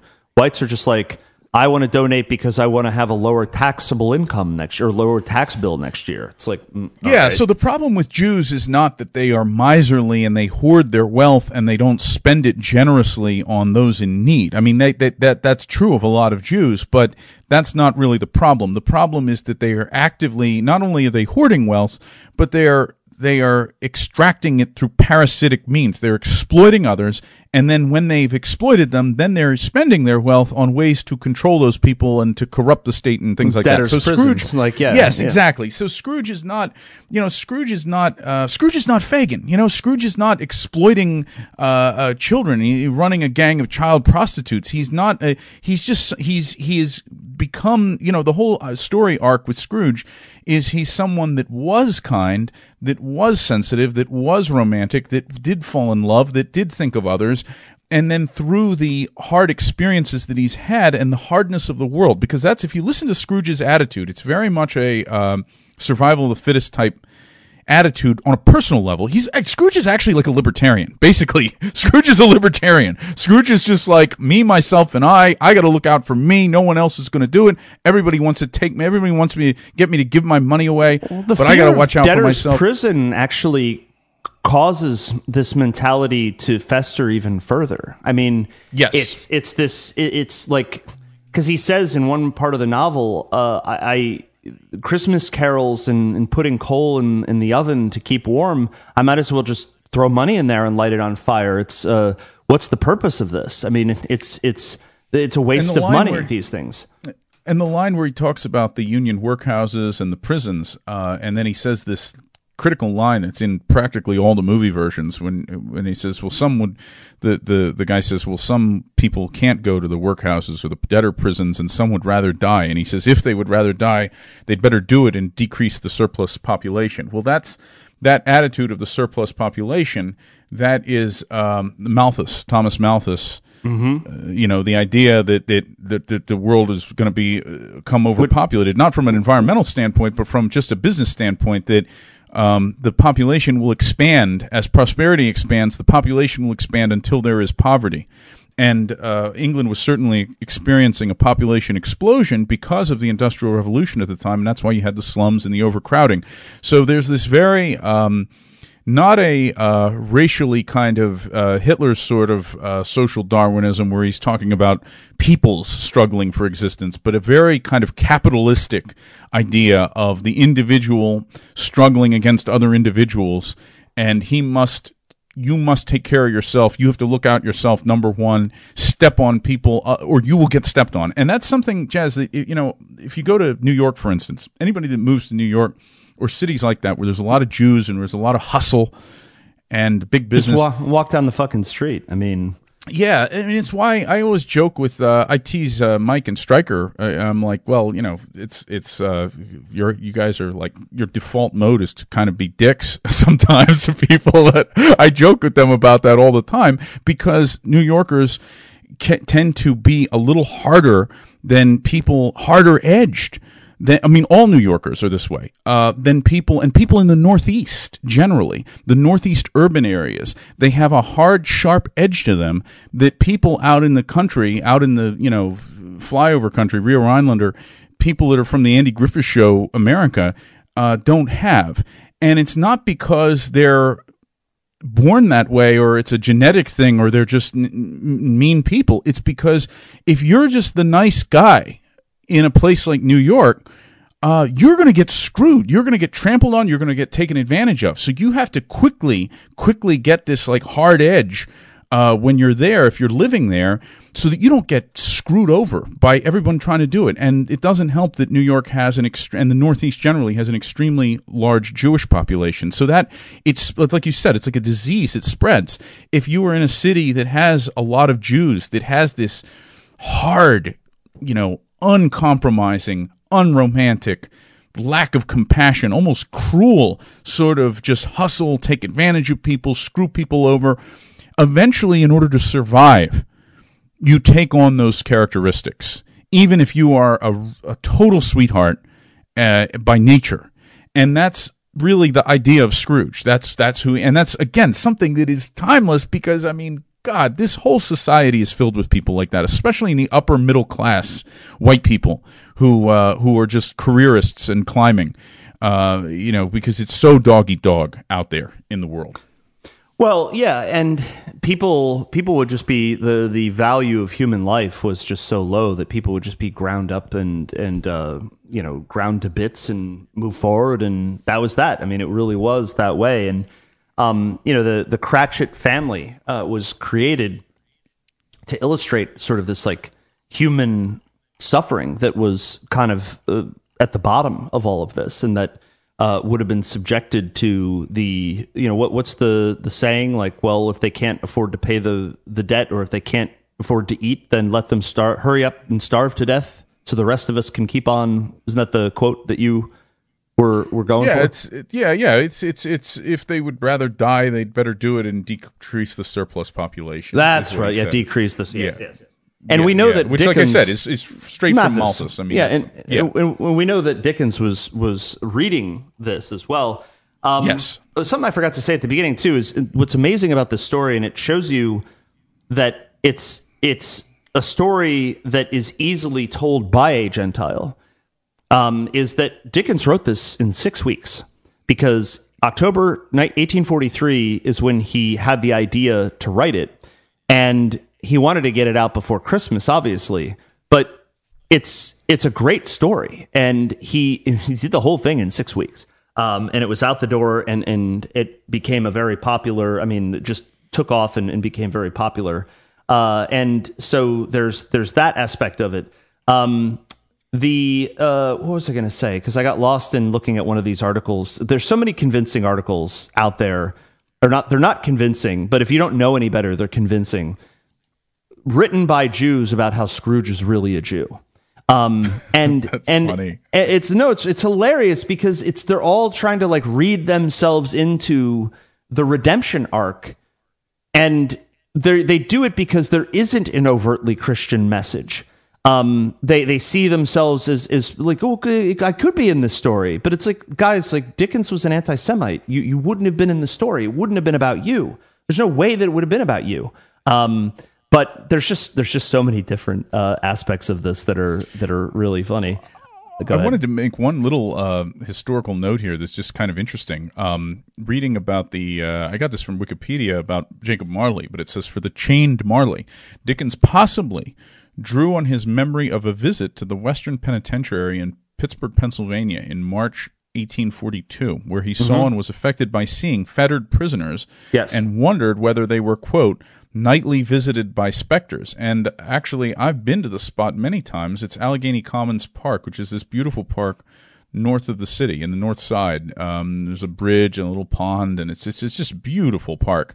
Um, but that apparently, I did not know this, was the site of this notorious um, prison, the Western Penitentiary. Um, from it was there from 1826 to 1880 and uh, it was dem- yeah it was demolished in 1880 and there were uh, Dickens visited the city from March 20th to 22nd 1842 during his American tour and visited the prison and some scholars believe the conditions of the facility inspired elements of the classic A Christmas Carol. So that's kind of cool also that uh, Dickens uh, was inspired. I mean even though that's a horrible thing fettered prisoners but that he had just toured America and been to Pittsburgh and got some drew some inspiration there. Um, that's pretty neat. Well, yeah, that's what I was sort of uh, saying in the beginning is that the it was really England where this Christmas had kind of died under this like horrific industrialization. America was kind of ten or fifteen years behind uh, where England would have been in 1843, but um, by the 1850s, 1860s, America would have been moving in this direction, and so uh, but but America um, would have been populated uh, with Anglos, but also Germans. Um, and so he would have been seeing probably more of a Christmas celebration. There wasn't as much poverty in America either. Um, so he would have seen more of this on his visit. He, he really, I know, I know that he really enjoyed his visits uh, to America, including the one that he did right before his death. And, and I'll take the opportunity to mention it now. As much as he saw that was inspiring in his first vis- visit to America in the 1840s, what he saw in his final visit to America in the 1860s, 1868, after, because he was supposed to come in 1865 or 1864, but didn't because of the Civil War and postponed the trip until 1868. Of course, he died in 1870. Um, Dickens, I encourage people to check this out because when you read about what he wrote about America, and it's hard for us to think about this in terms of a contrast, uh, but not being in America for over what 20 years, 25 years. Uh, Yeah. He he said that America post Civil War, compared to what he saw in the 18, 1842, uh, was significantly changed for the worse. Um, the country had completely transformed um, and be, had become hardened, and in many ways had just become just like uh, England had been um, in the days of his youth. And so I think, you know, when you see things like this occur, you know, and we can think of many examples in our current current geopolitical situation where you see one place is behind the other, like one place is better off than the other, uh, but the, the place that is better off than the other is quickly being transformed. Eastern Europe is a good example. In many ways, it's better off than than the United States is uh, because we've been the beta test for for homosexuality and and uh, just the the Finkelfink two party fake and gay dialectic and uh, Jewish capitalism and and everything else. You know, in Eastern Europe, people own their own homes, mortgages are are unheard of, uh, and you know, the homosexuality is reviled. But that's changing very quickly. Um, and it would be like if you woke up from a coma 30 years later and were walking around in Eastern Europe and it looks just like anywhere in America. It's the same kind of feeling that Dickens had. And I think maybe he thought on his first visit to America that America, because of the distance between uh, from the ocean, that it had a maybe hope at a different trajectory, um, that maybe it would chart its own course. Uh, but ultimately, it didn't. Um, and it it has actually ended up in many ways. Uh, you know, a lot of people look at England as the future of America, um, and, and and even today. So Yeah, and uh, you know it's interesting also that one of the things that makes the Christmas Carol so relevant today is is that it is dealing with uh, it is dealing with industrial capitalism, which is still still the most powerful political force in the world today. I mean, arguably, like you know, Jews are more powerful, but they're they're all intertwined with it. But uh, you know, you can really like we talk about the information age, jazz, uh, and and different um, eras here. But I really believe that the information age, the internet, is just an extension of the industrial revolution, and and, I, I really can, to, for me, because if I look at population size and I look at the growth of cities and I look at the explosion of of wars and everything, it's just there's the pre-industrial era and then there's the post-industrial era and that's the big divide you know and one of the reasons why um, for example national socialism as a political idea still has relevance today is that it was rooted in the problems of the industrial world that are still with us today because we are still living in an industrial society people call this a post-industrial society because it's a service economy but it's still it's indu- it's an industrial society even if the industry is being done in china you know, everything that we experience today is a, an outgrowth of that. So if you look at, uh, for instance, uh, and I don't want to get too far off, but but I'll, I'll tie this back. If you look at people who uh, are libertarians, for instance, and say, well, we just need to go back to what the founding fathers said and the original intent of the Constitution, they are talking about a 18th century agrarian society where uh, you didn't need big government because you didn't have big business, you didn't have big populations, you didn't have big cities, big armies. And so this idea of a small government and every man, you know, free men, you know, uh, the, the yeoman farmer, that would work in a pre-industrial, mostly agrarian society, which is the society that the founding fathers uh, lived in when the revolution happened. But Dickens is at the start of this new era, the industrial era. I found a section here talking about a Christmas carol that says that the 1840s, get this quote, were not merely hungry but hard hearted. It was a philosophy embodied in Ebenezer Scrooge, not merely a solitary miser, but the spirit of the age in human and arguably inhuman form. Hard heads, hard hearts, good business. Soft heads and soft hearts lead to the bankruptcy court. Scrooge would have said. Dickens disagreed. Children worked like slaves in Manchester factories. As Michael Slater points out, the chimneys in the background of John Leech's illustration of the destitute children, ignorance and want, that the spirit of Christmas present shows him, are more reminiscent of Manchester's industrial landscape than of London streets. Six months, six months after A Christmas Carol was published, the 1844 Factories Act decreed, however, get this, that 9 to 13 year olds could only work nine hours a day, six days a week. This was regarded as Oh a my God. humane. This was regarded as a humane reform. Why were they wanted for this work? Children were cheap labor, but more importantly, their fingers were small and dexterous. But the machines were dangerous. There were crippled Tiny Tims by the hundreds in Manchester. But think of that. The Factories Act decreed. So the reform is that 9 to 13 year olds could only work nine hours a day, six days a week. I mean, this is what the depths to which um, capitalism had sunk uh, the British people, the English people. And this is why I always say, you know, people get upset sometimes if I, you know, you bash capitalism too much. They think, well, what are you, communist? But what people need to understand, and when we, you and I do our deep dive on Wagner, we're really going to get into this, is that socialism was an authentically Aryan impulse that was coming up as a reaction to the excesses of industrial capitalism and that was then hijacked and subverted by Marx and Jews and turned into communism. But the Christmas Carol, you can, and Romanticism in general as a literary and artistic movement, you can already see the beginnings of um, a kind of uh, proto National Socialism. In other words, a, a romanticized, folkish socialism, meaning a reaction to the, the brutal excesses of this horrible capitalistic slavery that would put nine year olds, nine year old children working six days a week, sometimes like 12 hour work days. I mean, Bob Cratchit works a 12 hour workday. I was reading in another book I have uh, about the transformation of Britain from 1830 to 1839 about the women that were working back then in the factories that were working 15 hour days 15 hour work days so uh, so yeah this this evil of the the inhumanity and the corruption of industrial capitalism has been something that's been with us a very very long time and in some since the industrial revolution it is been in some ways the oldest enemy it's something that predates communism uh, and and you must never. People need to keep this in mind. People should read about these horror stories that Dickens was responding to, that he witnessed personally, that his story is uh, that he personally experienced.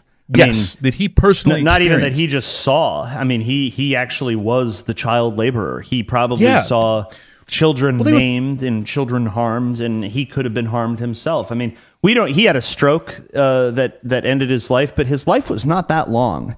Um, and he, he, could, 58 you know, years old? I think. Yeah, yeah. I mean, or uh, 60. he- uh, yeah, because he he li- even if he had that tough early upbringing, I mean he he eventually was old enough, uh, old enough. He was wealthy enough to afford doctors and whatever. So um, we don't even know if maybe he he he died a younger death because of his exposure to these to fumes and chemicals and who knows what else. So even if people weren't maimed immediately by a machine, sometimes they're they they're, they just had a short life. and that that hard living. prison. I don't know if you if you had uh, stuff on this that you wanted to get to, but the prison, the debtor's prison that his father. Yeah, yeah, was no, yeah. Okay, I'll let you- Talk, yeah, about, talk yeah. about the father. Yeah, yeah. You can talk about that, that, and then I'll I'll give the history on the debtors' prisons.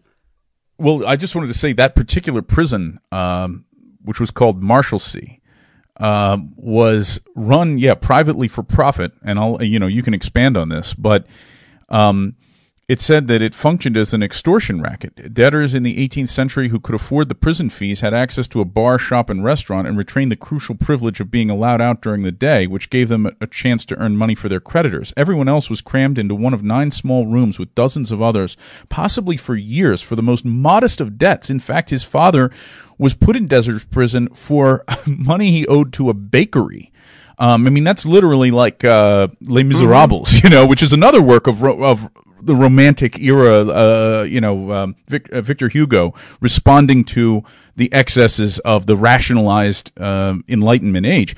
But it says the poorest face starvation, and if they because all these unpaid prison fees accumulated, the poorest face starvation, and if they crossed the jailers, torture with skull caps and thumb screws. A parliamentary committee reported in 1729 that 300 inmates had starved to death within a three month period, and that 8 to 10 were dying every 24 hours in the warmer weather. Um, so this and whole families were put in. That's the other thing. Like the kids would be put in. So if the father goes in, the whole family goes in with him. I mean, this is just yep. it's insane. I mean, this is the kind of stuff, Jazz, that I sometimes people read about. People know from Reagan and you know evil empire. They know about the Soviet gulag. What about the capitalist gulag? What about the Anglo-capitalist gulags that these people did to their own kind? You know, uh, during this period. Uh, this is this is like it's it's on a scale, and some of the stuff of it, the, the abuses that would would be everything almost as bad as anything that communism ever did. Uh, is really horrible. Yeah, and well, and communism, of course, was a Jewish reaction uh, to this because they have to create this the, the classical the classical Jewish trick, right? Where Jews yeah. create problems and then Jews create solutions create to the solutions problems that, that, that are worse than the problems. Yes, well, exactly. That lead you that lead you away from the real solution, which is National Socialism. Um, yes. and that's that's you know that's where you know I've said this on the show before, but you know uh, somebody that I was talking to in Germany uh, said Germany didn't lose the war; we came in second and that has a lot of different meanings. But one of the things that he meant by it, somebody in Bavaria in Western Germany, um, is that we didn't become communist. Like we fought, we lost, but we didn't become communist. And that that ultimately, even if they lost the the overarching fight, um, they didn't they didn't lose at least for the time being the the fight for labor and workers' rights because it's a hell of a lot better than the United States. Although that's what Jews are trying to take away right now but they came in second because they didn't end up going to become communist.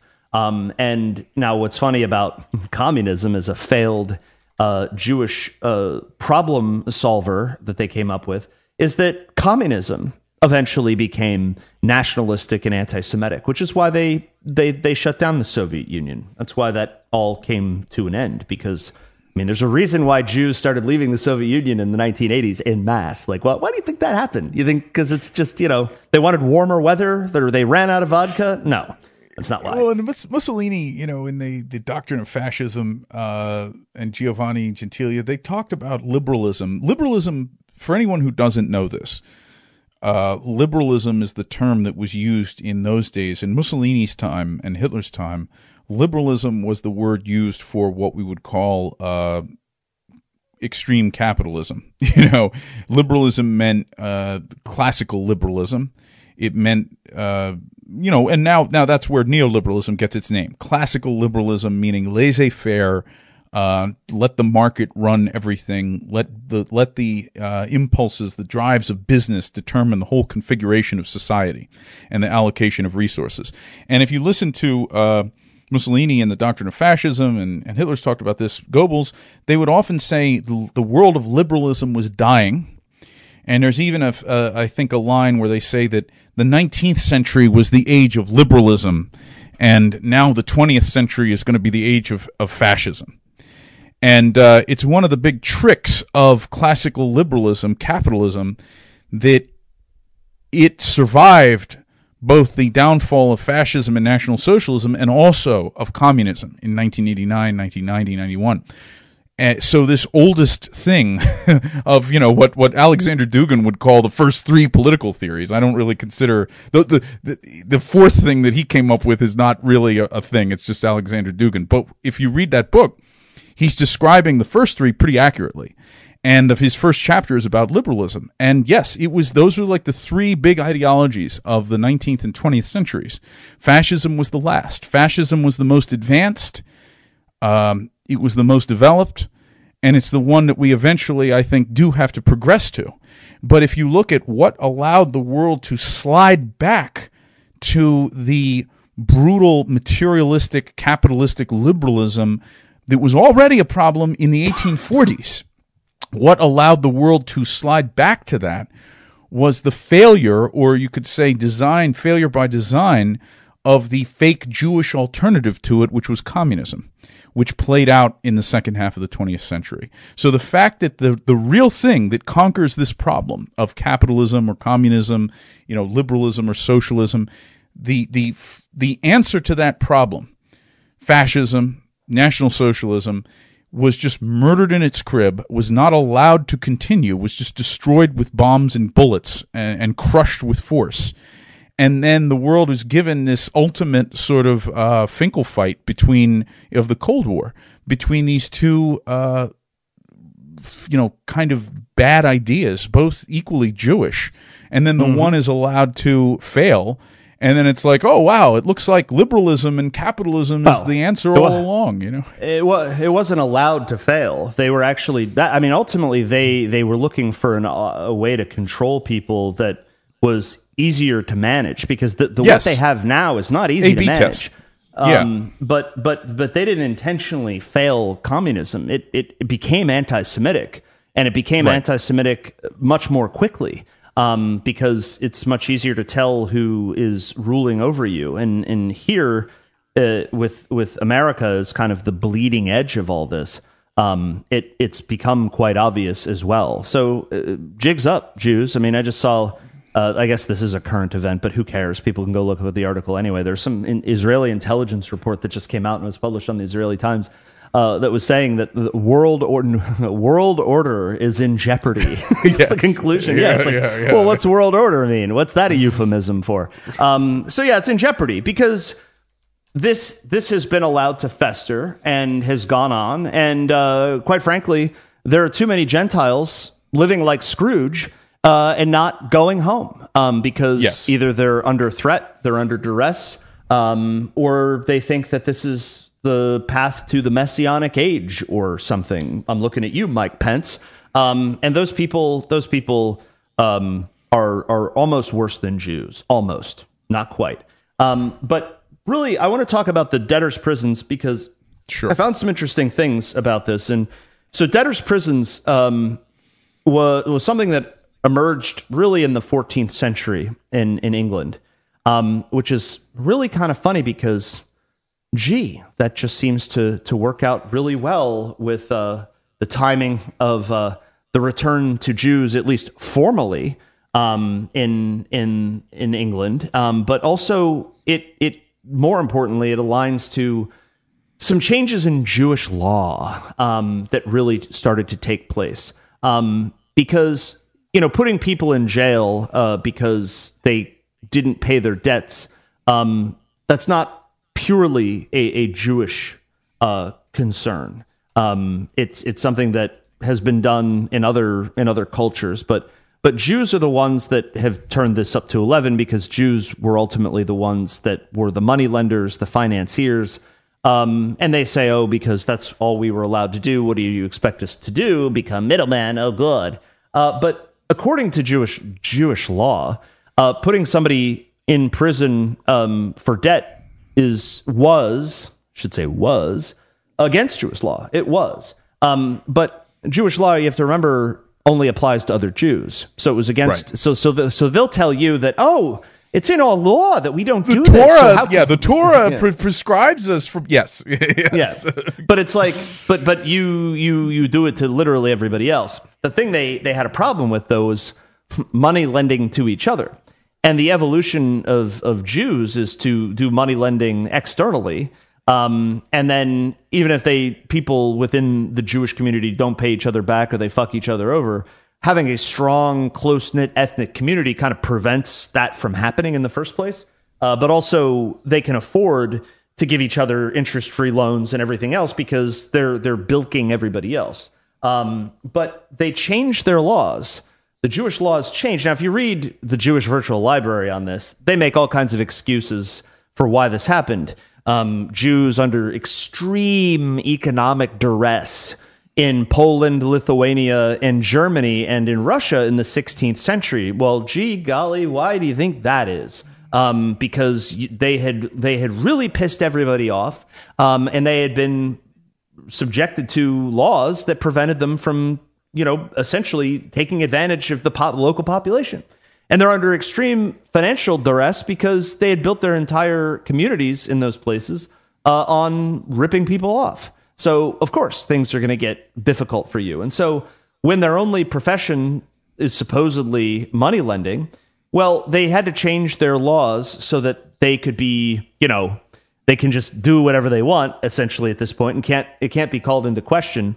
And the TLDR, I mean, you could read deep deep into this, but essentially they they modified their their own law about putting people in prison for debt. And at first it was, well, we'll put people in prison who can afford to pay but choose not to, uh, which is still kind of on the books in a lot of countries today in terms of a debtor prison. They just don't call it that. It's like people who like tax evasion, um, or but tax evasion, you get put in prison whether you could pay or can't pay. I mean, but it's usually the government is going to go the hardest on people who um, who who could pay and don't. Typically, rappers and NFL.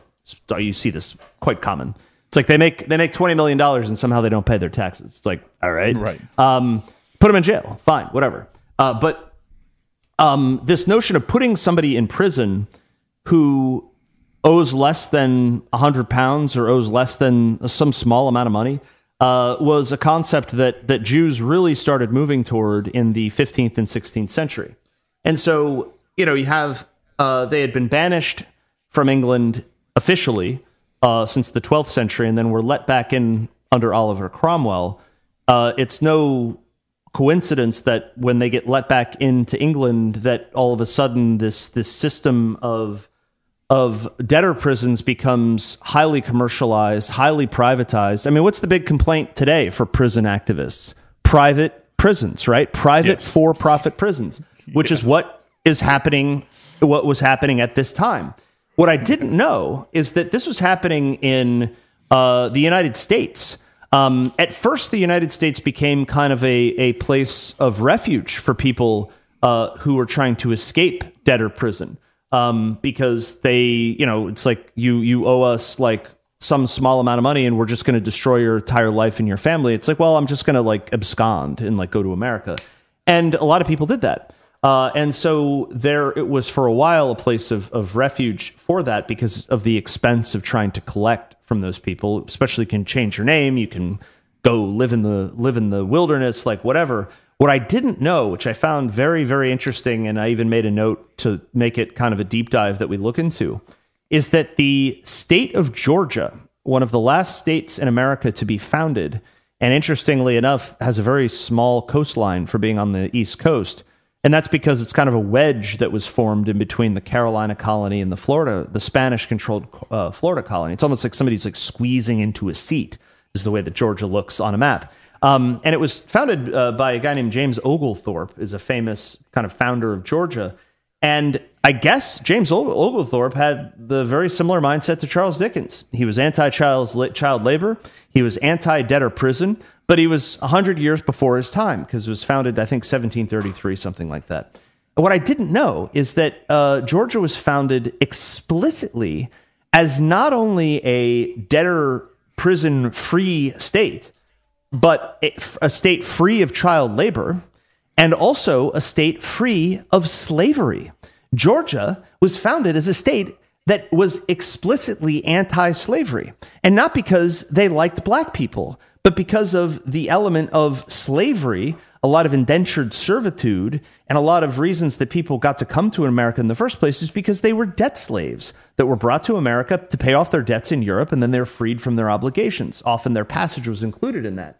I mean, the idea that you have to work for seven years to pay off your passage, it's like, you know, you're working for seven years to pay off some, some creditor in, in Europe. Um, but Georgia was founded on this basis. Um, and what I thought was very interesting is that uh, it only took a few decades, not really that many decades at all, actually, uh, for uh, Georgia to be full of debtors' prisons, fully a slave state, um, and just completely awash in like all of the Jewish uh, systems that are stood up. Um, so Oglethorpe founds Georgia to be this bastion free of all these things, and it just is consumed um, by all of it. I, another thing that Oglethorpe did, which I thought was interesting, was he created a bunch of laws to prevent conflict with the Spanish to the south, like intentionally created a bunch of laws to prevent conflict from the Spanish. But um, the point of that story is that even if America was founded as and in a lot of these states and colonies where it became you know had a lot of growth because of debtors trying to escape debtor prison in England. Um, people didn't just come to America. There are parts of France um, that were settled by English refugees of the Jewish debtor system. Um, and other parts of Europe uh, that this was the case. So the, the, debtor system was like ground zero in Europe, but it was such a pervasive system, as was slavery, that the United States, by the time the Civil War took place, and by the time uh, Dickens came the second time, and certainly the first time, America was filled with debtors' prisons and um, uh, one example that you can go down the list of all the famous people in America who have been put in debtors' prisons, but one of the most famous is uh, Light Horse Harry Lee, the the father of Robert E. Lee, um, was actually a wealthy man um, who, at one point in his life, was put into debtors' prison uh, in America, and um, it was something that Robert E. Lee. It was a reputation that he was really throughout the rest of his life. Um, it was so, something that kind of hung over his head because it's something that's almost like you know, you're forced to read a Scarlet Letter when you're in school these days. You should really be forced to read Dickens and some of the the horror horror stories of capitalism instead of reading the horror stories of of Puritans and what they did to women who were sluts. Right? I mean, let, us talk about what what uh, big capital does to little children instead of what um you know what what an institution of marriage might say about a woman who sleeps around with people in the community. Right? Um, there's a reason why all these things get switched up like this, but. What's interesting about it uh, is that debtors' prisons eventually became very unpopular. But um, you have Light Horse Harry Lee, uh, Jesus, yeah, Light Horse Harry Lee. Uh, also, Robert Morris, one of the founding fathers, was put into debtors' prison. He was in debt heavily to Jews, um, and uh, you know, but he was also, excuse me, a financier of of America's founding. Uh, ended up in debtors' prison, and so it, it was an institution that uh, it was so accepted um, and in the the financial system in America and in England was so uh, robust that not even people like Light Horse Harry Lee or Robert Morris could escape um, this this sentencing. But the fact that children were put in prison when a father was locked up, the children were put to work. In the case of Charles Dickens, um, it's really really a horrific uh, system, um, and it and it finally was done away with. Um, for obvious reasons because it's just like when you put someone in prison because they owe you a debt, you're you're preventing them from paying the debt. So like what is your objective exactly? Like I mean right. How how are right. they how are they able to free kinda, themselves kinda, of the kind of like when you're uh, you keep trying to appeal your you create a new Twitter account and they and they are now now removing you for ban evasion, you know. So now right. you've you've yes, yeah, exactly. Um well, yeah, and, and sometimes, uh, sometimes, just one more thing about the unfairness sure. of the system is that even if people paid their debts, even if they achieved a release from their creditor, because that's usually what was required in order to be freed from prison, and you weren't given a sentence, you were put in prison until you could be released from that debt. Um, and there was this whole like very, uh, very, I don't know, it's a multi-tiered system because they had a was listening to this documentary with a guy that sounded a lot like Mark Collett, and uh, he was talking about the the pre sort of the uh, what do they call it? Uh, before you go to prison, you go to jail, right? Like that's it's, it's like a holding tank, pre-arraignment, right. and then you end up in your sentence. Well, they had a thing called uh, sponging houses, um, places where people would go to become sponged. And what a sponging house was was if they if they believed that you were able to pay a debt or had means to get into contact with somebody who could get funds to pay your debt, you would be put into a sponging house. And in a sponging house, it was actually worse conditions often than the debtor prison itself because it was a place that was meant to sponge you of the debt that you owed so that it was it was a way of them getting out you know the problem that they faced was people who would say they would shift the debt to like their sister-in-law in some other country or some other person or you know they would try to discharge it like people trying to escape from the debt. Um, and this is a way of saying like we know who you are and we're going to get this out of you and you're not going to just pretend like you don't owe the money like there will be punishment. And it was also supposed to be kind of a foreshadow of what debtor's prison would be like. So it was intended to scare the shit out of people and get them to write a letter or get in touch with an uncle or somebody to pay their debt so that they can move on. It was a way of like extra- taking people and shaking them down for the money, effectively. Right. Um, Right. And if they truly didn't succeed at being sponged, then they, they were sent into the actual debtor's prison.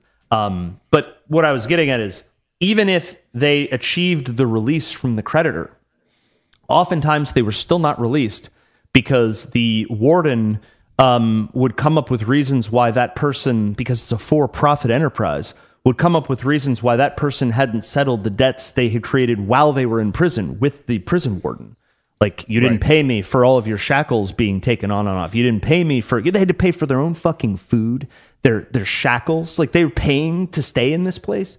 So, yeah, really horrific set of circumstances. Yeah, and it's a lot of people died there. The, it's similar to the company towns, you know, when the in the in the uh, that were all over America in the early 20th century. You know, where yeah, again, I always come back to West Virginia because I know it very well. But the idea of um, the company store, and you have to buy your equipment, your coal mining equipment from the company store, and you know you you, you get paid in company scrip, which is funny money. Now the debtor prison is more extreme than that, even. But um, but given the kind of danger that uh, people faced. I mean, one parallel, Jazz, that actually has been in my mind since we've been talking about this is between Charles Dickens and Jack London. And I'm sure people who are English yeah. majors, and I have some friends who are very big uh, literature people. Uh, I am not. It's always been something that I've wanted to get deeper into. But you can see some parallels right there with Jack London and Charles Dickens, both coming from, you know, a very hard background, uh, being able to describe the brutal conditions of the working class uh, of their day, and and then climb and using writing popular novels as a way to climb out of that. But then these guys never forgetting their their roots, you know. Um, but Jack London, you know, it's impossible for people to even remember uh, that there was a time when if you got an injury in one of these machines, this is a major subplot in his book, The Iron Heel, that I'm always talking about. There, there's a character who loses his arm in one of these machines. It gets caught up, and his arm gets screwed up, mangled, and then is amputated. And there's no, um, the the company pays for a really good lawyer to get out of paying this guy anything, so he can't work and he gets no pension or com- or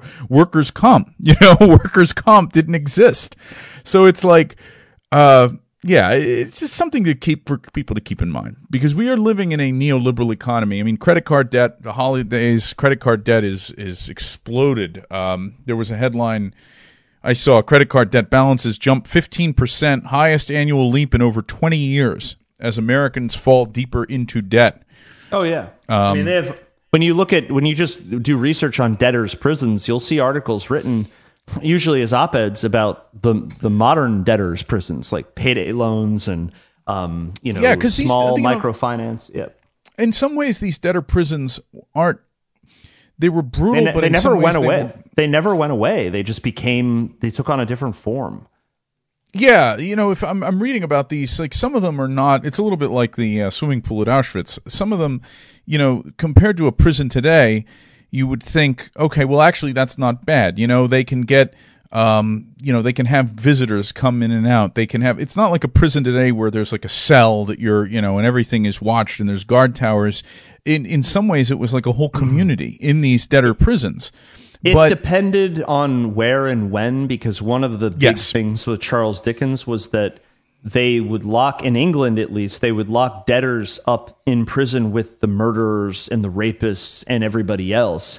And they would witness the public hangings and the executions, and people who were kind of like already on the fringe and really being pushed into poverty were learning to become criminals and learning to become, you know, like they were becoming radicalized into like an even more horrific way of life. And Dickens was like, you cannot. First of all, we shouldn't be putting people in debtors' prison, but more, moreover, like with these people should not be, if they're anywhere, if there's punishment at all, they should not be locked up with murderers. Um, I guess he witnessed Right. the public hanging and saw the reaction from the the crowd of debtors in the prison just like cheering it on like ah, go ah," and he was just like this is becoming like a cesspool and this has to stop um anyway Yeah, well, my, my, my point is just that if you read about it, I don't want to diminish how brutal they were, but my point is that to someone who would look at the idea of debtors' prisons and say, "Well, today, thank God, we don't have debtors' prisons." Oh, right. You know, Yeah, we yeah. only have we only have uh, you know, my little I mean cuz like for instance it's talking about like this is just an example. This is from the second uh, Marshalsea prison, which is the one that was um, built after in 1827.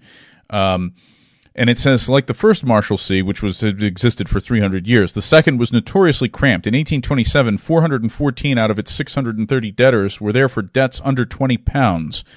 Uh, consisted of a brick barracks, a yard, kitchen, public room, tap room, where debtors could drink as much beer as they wanted at five pence a pot in 15, 1815. So you pay for everything. And how they would discipline people is they would fine you. So again, all that is racking up your bill. It keeps you there, you know? So like, here's, you can get beer in prison. But the whole idea is you don't get out of prison until you pay off your debts, and uh, the, the the beer that you're going to pay for at five pence a pot is going to go up. So that's why I say there's a comparison here I want to make between people of that time versus people today living in a cramped apartment in like New York City.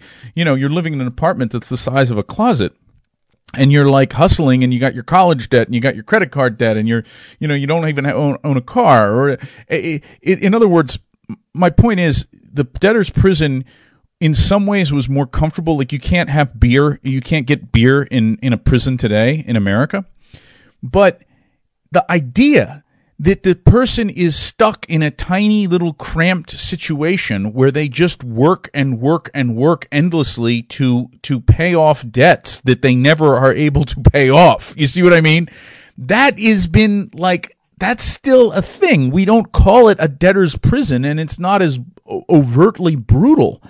But the condition of many, many, many, many Americans and people across the West is being reduced to this state. I, I told you when I was on with the uh, the Nordic Resistance Movement guys, I was talking with the guy from Finland and how they get five weeks paid vacation and unlimited sick days. You know, as long as you're not abusing it. If you know, if you start abusing it, then they and paid sick days.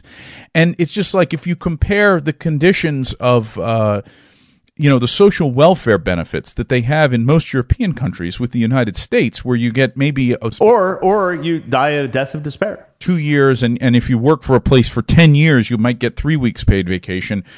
In a sense, we already have uh, debtor's prison here. It's just like home confinement debtor's prison. you know, it's like you're going to be on home confinement at debtor's prison. You're going to decrease the surplus population. Yeah. So uh so yes, again, it's it's you know, sometimes I see um Jewish Hollywood will even make fun of Dick Dickensian uh like workhouses and poor waifs and orphans and it becomes like a joke, you know. Um I've seen that happen where stuff is parodied, and I guess there is some humor to be found in it in a in a kind of macabre way, you know, if you take it to an extreme degree. Um, but the reality is like this is what this is the condition people were living in. This is what led dickens to write a christmas carol. And we have our own soft modern version of debtor's prison of the the the treadmill and the, the workhouses. And uh it's it's the world is becoming more that way. Because that was the other thing talking with these European guys. The, the is treadmill one is, of the is the the treadmill is the minimum wage job in America. Yeah, and and and what the one thing and and the 16-hour workday is still there with salaried employees, you know, like the people who just never never get to turn their Check phone out. off, you know. Yeah. They- Yeah, they have to be available like all week long. Um that's what I was going to say was that the guys over there in Finland and Iceland they're talking about how the migrants are being used these huge flux influxes of migrants in places like Sweden or Norway are being used to undermine the social welfare state. Because we can't be giving people unlimited paid sick days and 5 weeks paid vacation if and and you know paternity leave and all this other great stuff. We can't be giving that away if we have a population of lazy niggers from uh, Somalia you know? So that's the conservatism. right conservatism. So american style conservatism starts entering in. And again it's just the classic kosher sandwich where the two work together to break down the social welfare benefits to to reduce us back to get us back to a version of this that's what it's all about getting us back to some version of this level of of extreme exploitation and greed Yep.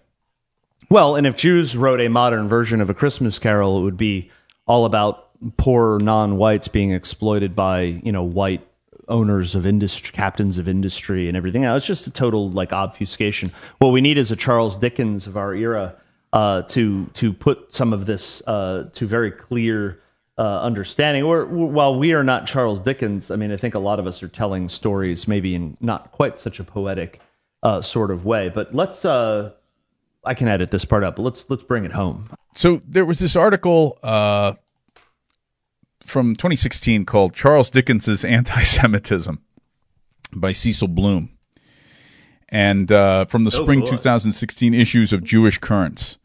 And it uh, and the subheading, which you can talk about, is how a Jewish woman helped set him straight. But the opening of the article is very interesting. It says that jointly with Shakespeare's Shylock, Charles Dickens's Fagin is probably the best known Jewish character in English literature and perhaps also the most repellent. Fagin's portrayal in Oliver Twist as, quote, a very old shriveled Jew whose villainous looking and repulsive face was obscured by a quantity of matted old hair, has shined a spotlight on Dickens's attitude towards Jews and on the effect his second novel may have had on the British people's attitude towards Jews. Oliver Twist, his second novel, appeared serially between 1837 and 39 it referred to the odious criminal Fagin as the Jew more than 250 times in its first 38 chapters, yet by the mid 1860s, Dickens was repentant enough to suspend republication of the novel and edit its later chapters. Its later, but the first 38, already set in type, went unchanged, and this action was provoked by a Jewish woman's protest, as we will uh, describe shortly. But the thing I wanted to say is uh, you know, for people with Oliver Twist, you've heard me talk about David Lean's 1948 film version. Alec Guinness plays Fagin. Watch that. I tell everyone in this thing. I mean, if you're going to watch anything, uh, a, a, a, Jew, a movie that features a Jewish character, track down the 1948 David Lean, who directed Oliver Twist, or um, he directed Doctor Zhivago and um, many other historical dramas, um, Lawrence of Arabia. He did this version of Oliver Twist where Fagin is so accurately described, Jazz, as having and portrayed as having these Jewish characteristics. But it's not just the way he looks, it's the way he acts. Because Fagin is basically runs a gang of, of child thieves and uh, is a fence and is in all kinds of dirty business and is completely without conscience. Even the murderer in the book, Sykes, feels a twinge of conscience when in a rage he, he kills his wife uh, based on a lie that Fagin tells him. Fagin manipulates him and lies to him to get him to murder his own wife because Fagin wants the woman gone and he figures better, you know, he's not going to do it, but he uses psychological manipulation to get the short tempered uh, killer Sykes to do it for him. So you see this throughout the book and throughout the film version, it's really clear how Fagin manipulates people, how he uses them, and finally, when he's being hauled off by the angry mob at the end, his last words to them is he says, Strike them all dead. You know, what right have you to butcher me? So, as the mob is the torch wielding mob is coming for the Jew, he is uh, appealing to God, Yahweh, to come down like uh, Raiders of the Lost Ark and melt their faces off. You know, like he feels mm-hmm. no sense of like, oh no, you know, I must, rip, I, I've done terrible things, and now they're. He's just like, how dare they? How dare they? These these goyim come from me, the chosen one. It's really terrific. But uh, yeah, that's other than Shylock, it's like the most famous Jew uh, in in English literature, and it's f- forever will be a timeless portrayal of the nature of Jews. Well, and that's one of the reasons why I think people try to read uh, Jews Jews onto Scrooge and Jews onto Marley um, because it's just kind of assumed that the bad guy in in his stories uh, is is a Jew. Um, but Fagin, as far as I know, doesn't get redemption, and neither does the Shylock, do they? Um, Scrooge does. Is that how yeah. that story goes? So, um, but I think philo-Semitism and actually nascent Zionism even though Dickens himself was never a Zionist, but just sort of this, um, well, we'll just call it shapeshifting, call it what it is.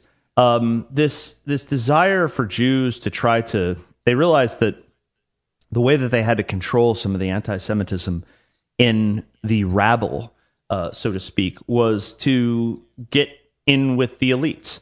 Um, and that has evolved into full blown like intermarriage and all kinds of other stuff uh, that we see today. But back then, um, any opportunity that there was to try to influence uh, raging anti Semites such as Charles Dickens, uh, they took advantage of it. And you see this uh, in, in this case that was in the same article from, oh God, the Jewish currents.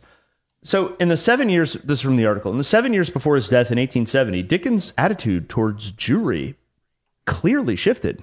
When he left London for Gad's Hill Place in Kent, a Jewish banker, James P. Davis, yeah, Jewish David, and just James P. Davis, right?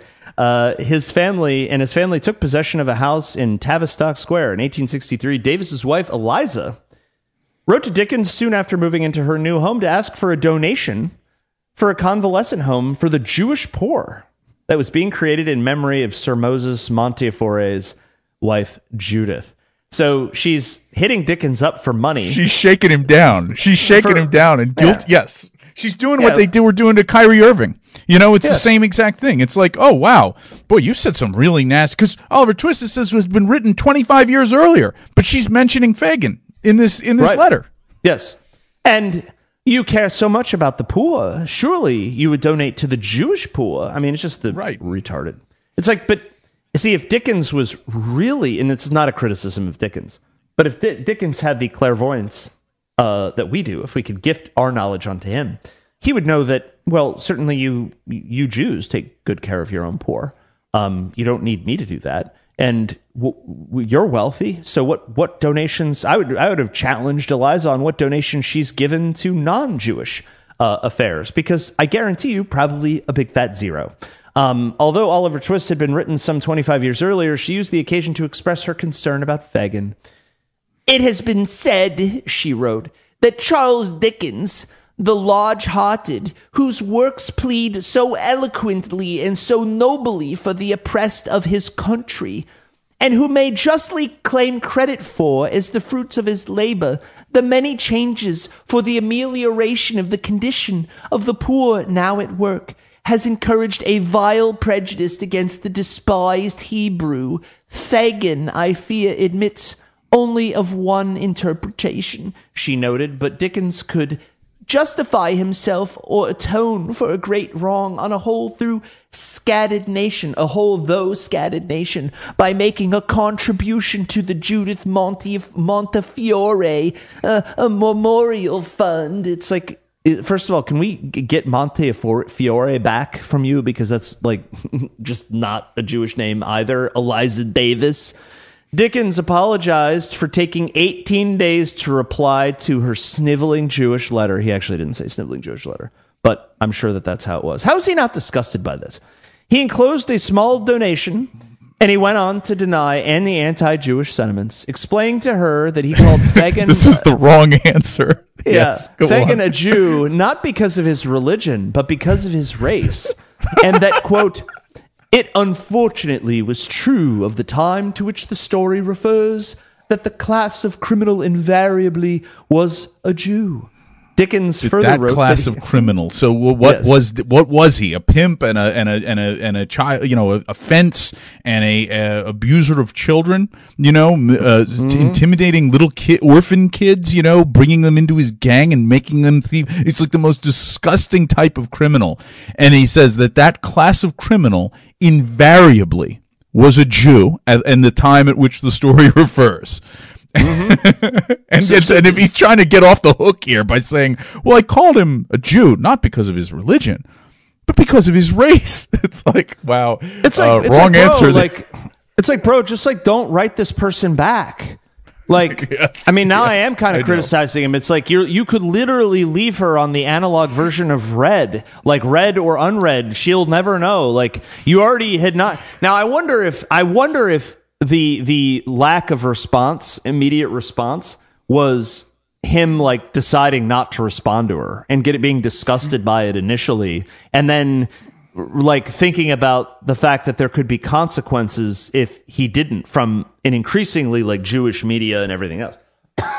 we don't really know. I don't know, but you see that that's the wrong answer. You know, if you're if you No, if it's a the Jew wrong says answer. Like, yeah, it's it's hilariously the wrong answer. No, it's the like- wrong answer. I'm just saying, like the fact that he didn't Right. respond for 18 days. You, you almost wonder if his plan was just not to respond at all, and then he doesn't even respond with a good answer. But he's like trying to come up with. He's trying. Like I, I'm trying to like psychoanalyze him a little bit and think. Well, something made unless he was like you know indisposed. Something made him decide to ultimately respond, and something went into the formula of this response. And did this response? does he is this like his like he's maybe he's like writing this response thinking that this is this could be you know published or put out in the well certainly surely it did chuck that's what happened um, dickens further wrote that he described a frenchman or a spaniard as the roman catholic oh that had he described a frenchman or a spaniard as the roman catholic he would have been doing a very indecent and unjustifiable thing. He would however depict any chinaman as Chinese. I guess because racism is like more acceptable than than religious. Well, that's at least he thinks so. Like Charles Dickens, when he responded to her, he thought so. He thought that that's like it's okay because I'm just saying he's a racial Jew. You know, like you got to remember this is pre-Hitler, so uh, that that that at the time maybe that would have been a natural mistake. But how about the thing that she replied to him? What she said? That's Yeah. very interesting. yeah. Yeah. So she re- she replied by telling him that the Jewish race and religion were inseparable. Oh, Eliza, Hmm. is that? Excuse me. Uh, is that on the record, Miss Davis? Um, Yeah. Would you like to go on the in writing? record? Yes. Oh, we do have it in writing um, to Charles Dickens, and, and that although she did not dispute that some receivers of stolen goods were Jews, oh, they received stolen goods.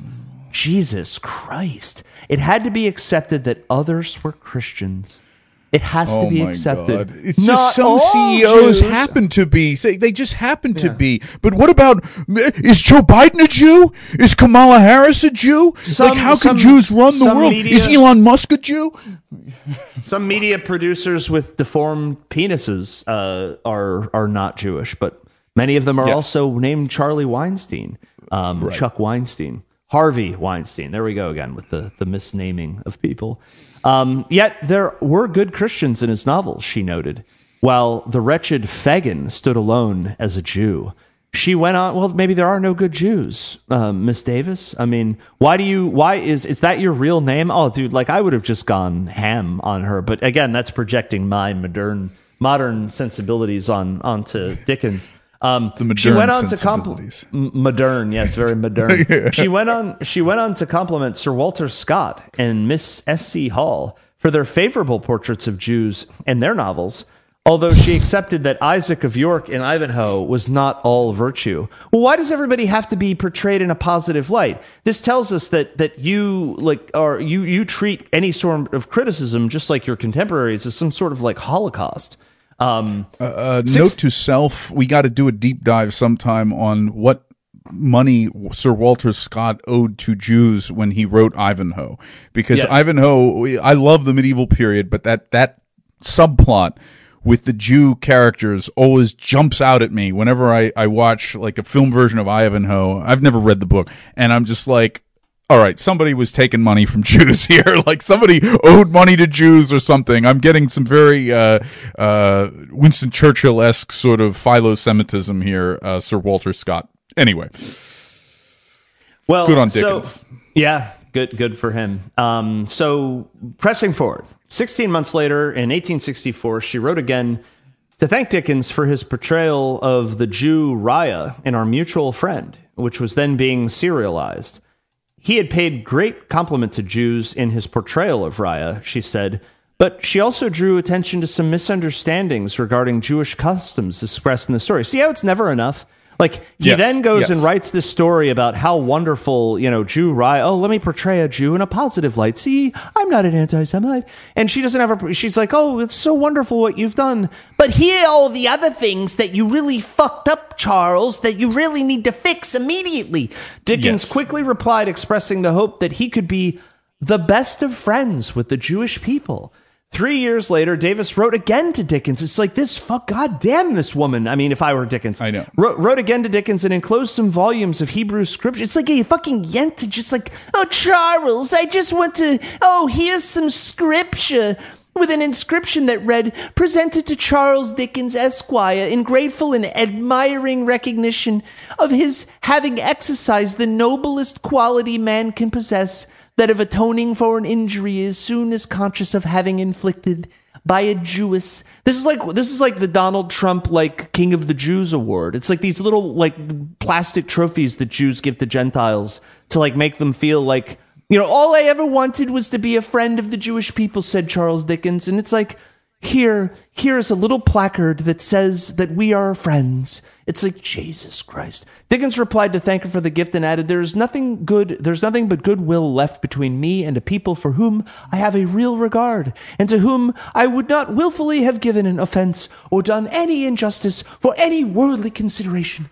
Ah, and then he wrote. Um, uh, written of the Jews all the year round, a weekly literary magazine talking about them being an earnest, methodical, aspiring people. He's very much like Ben Franklin in a way, where Ben Franklin Yes. will talk about his dream of the rabbi and the priest marching arm in arm down the street. But, but, but, but, but in private, Ben Franklin will be like the most like raging anti-Semite that you could possibly imagine, as Borzoi and I were talking about in a recent deep dive. Um, it's it's really just they have a public. I said this. I was dinner with some people the other night, and I said even in the founding days of America, and even in the 1860s people were already people like Charles Dickens who could be openly anti-Semitic just 30 years before were now relegated to having a public and a private position, even a position in pri- ostensibly private letters, and then having a private position. Because this article goes on, just to close this part out, where he makes some comment about uh, the, the purchase of of a home uh, from a Jew. This is where I got this in my head that this woman was the the person who purchased his home. It wasn't.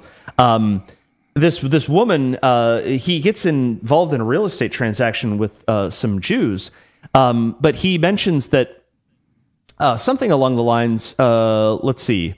He says uh, this is like to to illustrate that nothing that Dickens said in these letters to Davis were real.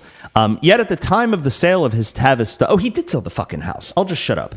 Yet at the same time of his sale of the Tavistock house to Eliza Davis's husband, Dickens had written to a friend during when these letters were being written. If the Jew moneylender buys, I say if because of course I shall never believe him until he has paid me the money. So he's he's still doing anti-Semitisms. Following the sale, he did an about-face letter to the same friend. Mrs. Davis appears to be a very kind and agreeable woman, and I've never had any money transaction with anyone more promptly, fairly, and considerately conducted than the purchase of the Tavistock husband. Blah, blah, blah, blah. And it's just like, oh, Jesus, come on. Look at man. how he Ksenia Kaufman, uh, you know, Wikipedia edited his own work. This is really interesting. Uh, it says clearly Eliza Davis's entreaties prompted Dickens to make modifications to Oliver Yes. Twist in the 1867-68 edition of his works. Starting with chapter 39, he removed scores of references to Fagin as the Jew and instead called him by his name or he. The title of chapter 52 was also changed to remove the description of Fagin being a Jew, and there was only one reference to, quote, the Jew, unquote, in the whole chapter, although Fagin was invoked 11 times. Fagin's, quote, racial, unquote, characteristics were also subdued. So obviously, race, made- race wasn't a problem. Like he, oh, because Yeah. it wasn't race supposed to be the bastion of like, oh, his, his like, oh, I'm not anti, I'm doing racism. it's like, yeah, I, but I would. I think there's a lot to this story we don't know because if he's subduing these racial characteristics, somebody schooled him on. Well, I couldn't have just been that one sentence from Eliza Davis that they're inseparable. Somebody told him what he was doing was also anti-Semitism because he's Well, and it says that Dickens also made changes to the account of Fagin's last night in the final, because Fagin is hanged at the end in the final chapter. Originally, it was entitled, "quote The Jews' Last Night Alive," unquote, which would make a which would make a wonderful show title if this was just a regular episode. But Yeah. during which, quote, all looks were Christmas fixed to one. special, the Jews last night So alive. the Jews last night alive, during which quote all looks were fixed on one man, the Jew. He replaced the latter with Fagin. So if you're going to read Oliver Twist, don't read the 1867 edition. Read the original. Uh, what was it? 1830. Uh, 37 to 39 edition of uh, Oliver Twist. But uh, yeah, I, I wonder Uh, what I wonder what is the most widely published and republished version today. Well, the interesting thing is, I've never been able to stomach watching the other film versions, but I have seen uh, many other, like Richard Dreyfuss and uh, many other uh, versions of the film where Fagin is portrayed as almost like a lovable character, um, uh, like a funny, lovable character. Which, again, watch the Alec Guinness version. Holy shit! um, but uh, yeah, it's it's this is so interesting, and I have to say also, it's sort of like uh, Charles Dickens did the opposite thing of what um, Martin Luther did like in the towards the end of his life he really softened on the jews you know like which is like martin luther the opposite towards the end of his life is when he got the most anti-semitic. But uh it's funny also you know it doesn't really matter. Okay so he so first he he, he was more hard on them and then towards his old age he wasn't. But if you all these great guys voltaire charles dickens you know so many of them um just the fact that they knew they knew they said it, even if circumstances. You well, know, it's their they- pop. they- they Jews. A Jewish strategy is to, to to try to turn these people when they become well known. Um, They tried and- to handle him the way they did. They, they tried Everybody to else. handle Yeah. Kanye West. Yeah, like everybody else. Whenever anybody, it just show you. You're right, Jazz. It's the same exact playbook. Some Jew like just comes and attaches himself to Charles Dickens Oh, to yeah. try to handle him and Any moderate him. You know? And it was a Yeah. woman, a woman in Yes, this case, yes, to try yes. to to try to appeal to his his good nature.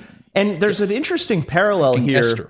with uh, a Christmas Carol, where Charles Dickens would have been ripe to take his own advice, which is that come home, Charles. Come home to the man that you once were. Maybe Charles Dickens, later in his life, needed to be visited by the the ghosts of Christmas past, present, and future uh, to show him that you know in the past, when you were more correct about Jews, you were actually fighting the good fight. And as your life went on, you became very miserly with uh, your anti Semitism. And you were not sharing it with people. You were very greedy about um, being a philo Semite. and um, you just need to be selfless and return. No, I'm serious. Like, come back home, white man. And it's really the, the, the narrative is that you don't win because there's a lot of there's a lot of white people, unfortunately, who get propagandized by this, and they want to start out this way. They want to start out. See, it's kind of the opposite these days. Is people start out heavily propagandized um, Right. and and then they slowly uh, it becomes undone it's it's actually uh, unless somebody is just totally uh, a charlatan um, it's actually kind of rare these days uh, except in show business or people who are are famous uh, or who become exceedingly wealthy. For somebody to start off as a well-known anti-semite and then suddenly become like a cuck like this. Um, usually you're always a cuck and or you fall off from being a cuck and you get written out of uh, the picture as is so well, often we have to the case. remember that that you know even R- Richard Wagner, who's so famous for being an anti-Semite, if you look at his anti-Semitism and what he wrote and said about the Jews, it's not the kind of single-minded political focus that w- we're used to with Hitler and the National Socialists. because that was an And it's because- evolution. that was an yes, and it's evolution. because and it's because Jews at the time. I mean, Fagin is a real classic ghetto Jew. Uh, you know, he is not. Uh, this is you, you. Would have powerful Jews at that time, but let's face they it, were the Jews are- unrefined. Yeah, they were. yeah, very, they were unrefined and they were on the margins of society. They really were of the ghetto. Like the, the, the descendants of Fagin are like the Kushners, you know, like they are they are out there today controlling world politics and world power. So you so yeah, we have to be careful that we don't try to hold uh, past anti-Semites to the standards of a of a of a Goebbels or a Hitler when when the era in which they lived Jewish power was not nearly as strong as it became later. It was there, it was a force, and Jews were horrible and repulsive and people you know artists and philosophers would look at them and and, and just be aghast you know what napoleon said about how the the uh, jews of the bible were a the, of the old testament were a, a horrible Well, people just cowardly and cruel you know It didn't require any kind of like deep intellectual understanding because Jews had not constructed this uh, scheme. Um, the history and the history wasn't very apparent either. Like people were aware that they had been uh, you know, kind of cursed and kicked out of different countries, but nobody had the complete picture. Uh, Hitler is is sort of the beginning of this time when you have this high information age where people became aware of the complete picture, really for the first time in, in human history, uh, aside from the Jews themselves, um, who knew their own history um, very well, and so Gentiles becoming aware of the complete picture uh, were were now starting to say because it's like yeah, this guy who fucked me over, you know, five years ago, 10 years ago, and, you know, really isn't good for my country. It's like, okay, well, maybe I just treat him like a common criminal. This is like a bad person. I don't like this type of person that's also Jewish. It's like when you understand it as kind of a, a millennia, multi millennia plot against you, um, it becomes, it takes on a tire, entirely different format. And when Jews sort of have to evolve and refine themselves uh, and start, you know, working their way into academia and finance and even into some of the religious institutions in America, uh, it really takes a little bit more brain power to kind of figure this stuff out and understand what's going on. That's why it's so elusive at times for people to really understand it. That's why when you say, no, it's the Jews, people want to say, well, is it always the Jews or can we talk about other people? I mean, it, you really sound kind of crazy when you say it's always the Jew, but then it's, it's always the Jews. So, um, you know, you eventually come to these conclusions, but it takes some time to get there. At this, at the time of Dickens, it's like, yeah, these these these people who identify as Jews, they look like Jews. They they have not, you know, started to do a whole lot of crypsis um, in the in the informal sense. Um, they were just starting to integrate with the rest of society because for before Napoleon, it was kind of this debate about do they stay in the ghetto? Do they stay a people alone? Do they go off back to, to their home? Like what what do they do? Um, and and it, it was kind of decided that the only way that we survive is if we start integrating and being more and more like the people around us, um, and taking on their names, like Eliza Davis, and taking on their customs and becoming less kosher and starting to do more influencing and like my fellow white people you should do this and that. I mean you didn't have maybe maybe there were was that phenomenon back then but it wouldn't have been as common because jews were not seen as like a jew saying oh all my fellow white people it just like wouldn't compute with people because it's like what what are you talking about you're not you're not one of us what do you mean by white Right. i mean are you protestant are you catholic like what what are you like we don't know what you are you're a jew so you can't say my fellow anything. So, um, but now that that that flies and fools a lot of people. So it requires a different kind of intellectual capacity. But anyway, um, I think that's it. That's Charles Dickens. I mean, to, to round this out, um, it's a. I think it's one of my favorite stories about Christmas. Um, it's there. You know, people will debate which version they like better. I'm impartial to the, the 1983 version on television. Uh, the Muppet version, I like the Muppets, so Muppets is pretty good too. Uh, but It's Michael Caine, is, isn't it? Mm-hmm. Yep. Yeah, Mi- Michael yep. Caine is a. You know what's funny? Michael Caine actually. Uh, I I generally don't like those kind of the the kiddie versions, but uh, Michael Caine makes a good Scrooge. He plays that. He plays the character very straight, uh, and just does it makes it good. Um, yeah, George C. Was George C. Scott the 1983 version? Yes. Yes. Yes, the great George C. Scott. So my my favorite version is the 1951 version with Alastair Sim. And Yes, I've seen that one too. It's Yep. it's a terrific one. Uh, it's also just like that Oliver Twist. They kind of go together because they're both in the post-war film period. They're both kind of like film noirs. A lot of heavy uh, German expressionist photography, dark shadows. The 1951 Alastair Sim uh, Christmas Carol is almost like a horror movie. Um, some of the elements, particularly the way Jacob Marley is portrayed, is very scary stuff. But uh, yeah, great, great film versions of it. Um, even Mickey's Christmas Carol is one that's a. it's not bad. It's, just, it's it's not a bad for the kids. I, I've actually I introduced my son to the Christmas Carol through Mickey's Christmas Carol because uh, you know it's it's it has ghosts which he likes, but the ghosts are goofy. Literally, Goofy is one of the ghosts, and uh, but yeah, it's a great. It's just a great story. And I, uh, if I uh, have a moment, Jazz, to just cl- close with my thought on this, it's it's that the whole idea of Christmas, the spirit of Christmas, the spirit of Christianity, and the spirit of National Socialism all have the same basic theme, which is uh, s- uh, self sacrifice, renouncing the self for others, uh, for the greater good, for your your people, uh, and for justice, for mercy, for God. And this is something that is so deeply baked into our racial soul. It's why our race embraced the central, the core idea of Christianity. And it's an idea that comes, you know, it repeats itself over and over again in stories like A Christmas Carol. A great modern telling of the same kind of story is uh, the film Groundhog Day with Bill Murray. It's a similar, very similar thing where a guy who's just become like a selfish prick learns to think of others and care about others again, and through that finds redemption and love and happiness.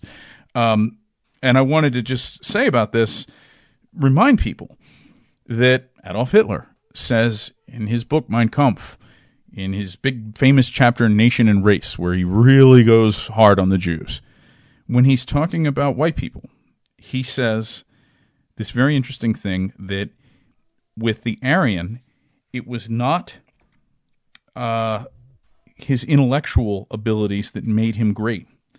Uh, he had that, but he says above all, it was his uh, will to sacrifice. And he says that this is what he says the will to sacrifice in staking his personal labor and, if necessary, his own life for others is most powerfully developed in the Aryan. He is the greatest, not in his mental capacities per se, but in the extent to which he is ready to put all his abilities at the service of the community. With him, the instinct of self preservation has reached the most noble form because he willingly subjects his own ego to the life of the community, and if the hour should require it, he also sacrifices it. Not in the intellectual abilities lies the Aryan's culture creating and building ability. If he had only these, he would always be able to work only destructively, but in no case organizingly, for the innermost nature of all organization is based just on the fact that the individual renounces representing his personal opinion and his interests and sacrifices both in favor of a majority of people. Only by way of the general community is his share returned to him now, for instance, he no longer works directly for himself, but with his activity he joins in the frame of the community, not only for his own advantage, but for that of all. Uh, that idea is the final like message that a Christmas Carol ends off with, you know, with Scrooge and taking care of Tiny Tim and helping out and, and being good to the people around him. And so, like I said, this there's a a wonderful. Uh, sort of a resonance here with this this central theme, and it's something to keep in mind at Christmas and throughout the rest of the year because it not only informs religion and uh, holidays, but it informs our politics and our worldview. It does, yes, and this is this story I think is is also important, and it ties in with uh, with Nazism as well uh, because of the speech that that Hitler gave uh, in 1921 uh, at a Munich beer hall. Unfortunately, they have a, they, these are very well documented. These speeches, I we had a really hard time finding um, all of the details on on all of these speeches uh, because some of them, I think, the early speeches. Warren, correct me if I'm wrong, but we don't have a lot of. I mean, some of them were just undocumented because they were so early. Um, yes, in, a lot of the early, the, very early ones. Yeah, there's no no transcripts up. Yeah, well, he gave this speech uh, about Christmas uh, in the Hofbrauhaus um, in in Munich. Uh, according to observers, uh, there were four thousand supporters in the room, and it's Hofbrauhaus is big. If you've never been there in in Munich, so it's definitely can hold that many people. Although it would be very uh, very cramped, but I'm sure sure very joyous uh, occasion on Christmas. He said uh, one part of the speech that is reported, although we don't have record of this. It says, he says, The cowardly Jews for breaking the world liberator on the cross. And he swore not to rest until the Jews lay shattered on the ground. Uh, later, the crowd sang holiday carols, nationalist hymns around a Christmas tree, and working class attendees received charitable gifts. I have seen uh, many, many pictures of uh, Nazis in uniform uh, preparing uh, goodwill packages and, and food for uh, German families on the holidays, uh, very similar to what NJP has done with Operation White Christmas, very successfully, by the way. Um, and oh, yeah. so, this this notion of charity and helping out uh, the poor uh, has been ingrained. It's not just something that the Nazis decide to do to try to put out good PR. This is they they genuinely cared about these people, and unfortunately, because of the Weimar Republic uh, and the cancer of of Jewish power in Germany, um, there were a lot of poor people and a lot of people uh, suffering and in destitution um, that they were trying to help, and so. Um, the Nazis uh, were just as Scrooge um, uh, Christmas Carol and everything else led to kind of a renaissance of Christmas in uh, England at the time that Charles Dickens wrote the story. Uh, contrary to what Jews will tell you, um, Hitler and Nazism, because they were tapping into uh, Germanic aspects of the holiday, um, such as the Christmas tree and the candles and all. You know, everybody. I mean, it's not anti-Christian to point out that a lot of the symbolism that we see with Christmas, from the Christmas tree to the colors of red and green to lighting of candles, a lot of that has to do with things that long predate Christianity. Um, and they were ways that people were celebrating this time of the year with Yule long before uh, Christmas became the the official holiday. And so um, the Nazis, because that was inherently German, um, brought a lot of that back, made that a central theme. And you can see, I mean, all these beautiful pictures of these Nazi Christmas parties um, that were held, including Hitler um, holding them. And so all these lies that people have been told about uh, the the Nazis um, essentially canceling Christmas, right? Because whenever whenever there, of course, because there's a modern movement, right? you know of of people trying to cancel Christmas and the war on Christmas has been kind of a a thing that people are very aware of now. If you say war on Christmas, somebody they know what that means. They know that that means that all of the uh, happy like holidays. Is, yes, yeah. Christ has been removed from everything. All the shit comes out in the big box stores and then it's all put away. Um, you know, I've pointed out that on uh, satellite radio, literally at midnight on December 25th, uh, it, it, it switches back to like all the normal channels. Like they literally turn right. all of that stuff off. And it's like there's 12 days of Christmas and um, you know, it's not like people people just take down the menorah, you know, and the, the, the menorah that everybody feels like under duress to put up alongside the Christmas tree. Uh, you know, it's like take take Christ out of Christmas, but we have to put a menorah next to the Christmas tree, even though the menorah is like this religious symbol, actually a religious symbol. Um, it's it's insane. It's like, well, why not take down the menorah after one night? Because you have eight nights. It's okay. We have twelve days of Christmas. Keep that stuff open until until January sixth, Feast of the Epiphany. Christmas isn't over until then, and in, and then as you keep the tree up long after that, I think that's great. Um, there's no rule that says, all right, January sixth, take take all the crap down. I think it's actually nice to leave it up. Um, but point being is that uh, this this resurgence of Christmas in England and resurgence of Christmas in Germany um, with with the Nazis were both inherently Germanic traditions that influenced it. Um, because you couldn't have had, I mean, Christmas Carol would have been popular, but it was even more popular because of this resurgence uh, of it because of the the House of Windsor marrying into the German family line. Um, so I think that's important when you recall your roots. Uh, putting the Christ back in Christmas. Uh, there's also uh, putting the Germanic traditions back in Christmas as well. Um, and it's inherently a racial holiday. Santa Claus, yes. Kris Kringle, um, Saint Nicholas, like this is inherently a white holiday. Um, and and yeah, Happy Holidays is just diluting it. Would you drink? Would you buy a brand new cup of coffee and and just fill it up with a gallon of water? No, it's like well, and as always, yeah, as always, the, uh, the, the the greatest danger is not uh, with Christmas.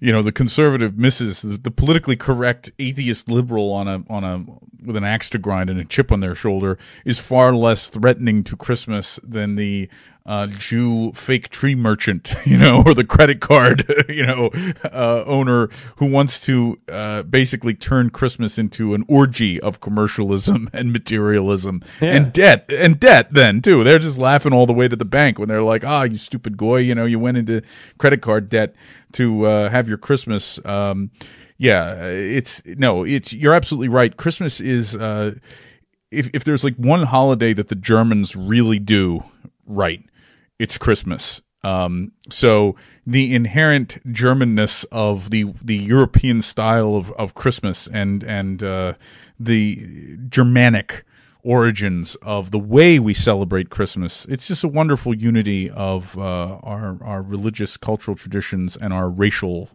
you know origins the pine tree and everything else and yes the nazis did christmas like nobody else like like the germans do so uh revel in the in the based germanness and Aryanness of Christmas, uh, as well as uh, the, the the message of of you know thinking of others and of thinking out of the self and of kindness and of compassion and generosity. And why do you think that you know Jews have been so um, hostile toward the holiday? I mean, some of it has to do with with the birth of Christ. I mean, obviously, but there's also what is a major driver of their their hatred for the holidays because it is inherently a white German uh, racialized holiday. Um, that that for a very long time, especially in Nazi Germany, it's for Aryans only. Like this is this is exclusive to to us. This is our thing. It's not your thing. It's not it's not open to you. So um, I think it's I think it's pretty clear. And you know the the Hanukkah itself, you could do a deep dive on that. That's a fake holiday, just like Kwanzaa. Like all this shit's fake. Like Hanukkah didn't exist um, in, in, until very recently. Um, and this notion that it's like the holiday of lights. It's like no, no, that's lighting a Christmas tree. It's a Germanic tradition of of uh, putting on lights after the shortest day of the year. It's part of Yule. Like your your like candelabra of lights is just bullshit. Like it's trying to encroach. Like we don't want we don't want you to be a part of the holiday, and we don't want you to copy the holiday and dilute it with your own Jewish bullshit. So, I mean, that's that's basically where it be. So remember where you came from. If I were to say one yes. thing to to cap out the episode, would be like, "Come home, white man. You can always come home. Come home to the type of mannerisms and behaviors that that Scrooge espoused at the end of uh, end of a Christmas Carol, uh, and come home to the type of sentiments that that our wonderful leader Adolf Hitler uh, expressed in his 1921 speech in a beer hall. And I can close my eyes right now and imagine just having a nice, tall, cold." flagon of Lowenbrau Keller, uh, Lowenbrau in the Lowenbrau Keller, um, no doubt. So, anyway, yes. f- surrounded by good friends and um, and your your white racial coethnics. It's the best way to put it. So, Merry Christmas to everybody. Uh, stay tuned after this short break for many more hours of FTN Christmas. Right after this. Happy Yule and Merry Christmas.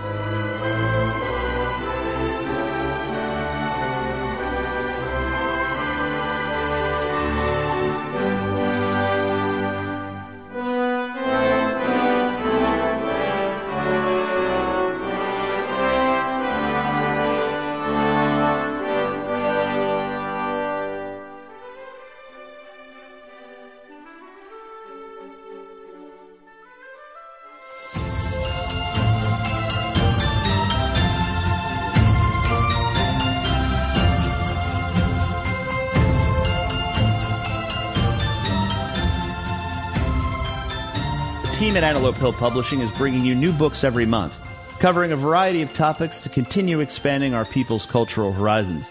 Scott Howard, acclaimed author of The Transgender Industrial Complex and the Open Society Playbook, is back with a deep dive into the controversy surrounding COVID 19, the World Economic Forum, and the so called Great Reset in his new book, The Plot Against Humanity. From the desk of the Raw Egg Nationalist, there's the 2022 annual collection of Man's World and a coffee table sized hardback filled with full color images and excellent articles about culture, art, health, and more. Last but not least, 21st century adventure extraordinaire Miles Rutledge has released his tell all book entitled Lord Miles in Afghanistan, the story of his harrowing escapade in Kabul as the U.S. military pulled out and the Taliban made their triumphal return. Adds another wonderful chapter to the legacy of brave European adventurers in the wild Orient. Antelope Hill is proud to offer you all of these works and more, made possible by the tremendous talents of a wide variety of contributors from across the dissident cultural landscape, and available for purchase at antelopehillpublishing.com.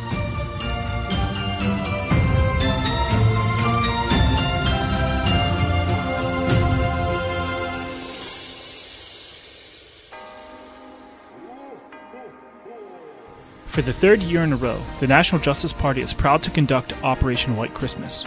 We coordinate and facilitate gifts for needy white families for Christmas and Yule. If you're one of these families, please email us at operationwhitechristmas at protonmail.com. We'll ask you a few questions, have you build an Amazon wish list, we'll copy it to an anonymous account, have you approve it, and then we publish the list for people to purchase. The anonymous account protects your name and address, and gifts purchased via Amazon registry can be purchased anonymously. This protects everyone's information and is logistically simple. It also means that the NJP does not have to take money from anyone, so there's no question as to what we're doing, and it means that the amount of money available for assistance is virtually unlimited. If you are one of these families or know one of these families, please reach out. Thank you, and have a Merry Christmas and a Happy Yule.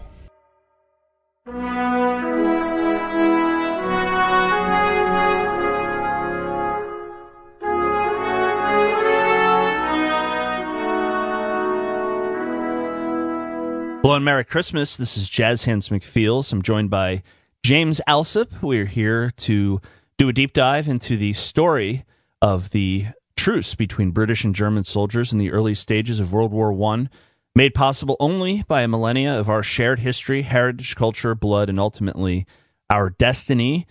This is the story of Weihnachtsfrieden, which is the Christmas truce of 1914. We're going to tell this story and uh, Merry Christmas from FTN to all of our listeners and your families, and you as well, James. Yes. Merry Christmas to you and, of course, to our listeners. Thank you for taking time out of your, I'm sure, busy Christmas holiday and spending it with us. And hopefully, get a very comfy history lesson here as well. Uh, very fascinating history that you're probably not taught in schools, not going to be shown in the media, but one that is definitely essential to know. We're going to give kind of a brief overview of the situation during the initial months of the Great War, also known as World War One. It was initially a war of maneuver, and this is a war that uh, World War One, World War Two, very deep, rich uh, history, especially. Uh, what led up to World War One, the interwar period, and World War Two, and that those are going to be the subjects of future deep dives. But for the specific uh, story today with the truce, just sort of giving some background here, there were uh, a, a, number of large battles uh, from August to November of 1914.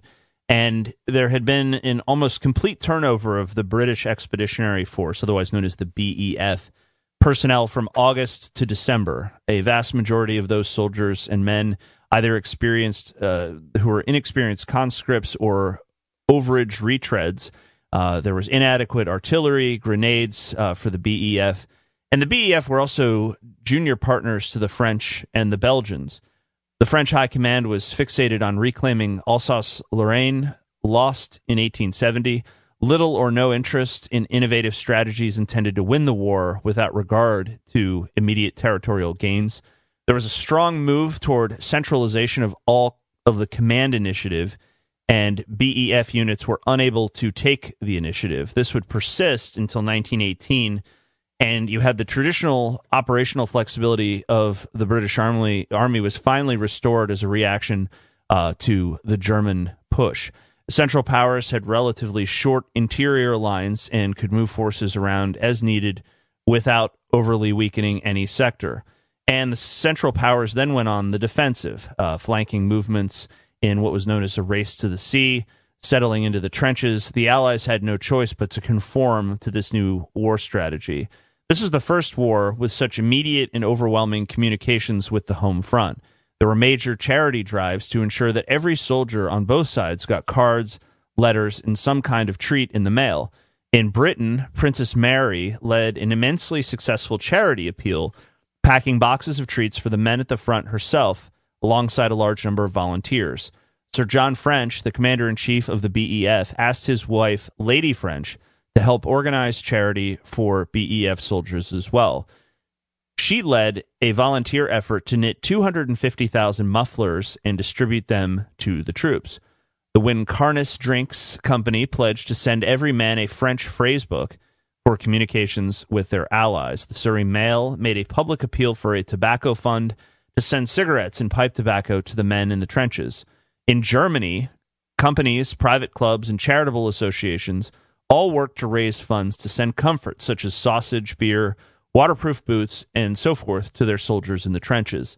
The Duke of Württemberg distributed packs of cigarettes and copies of an autographed photograph of himself to the troops. The Kaiser's son, Crown Prince Wilhelm of Prussia, donated commemorative and functional pipes bearing his image. German companies and charitable associations even made sure that masses of small Christmas trees, most in the three to four foot range, and candles were shipped to their soldiers at the front.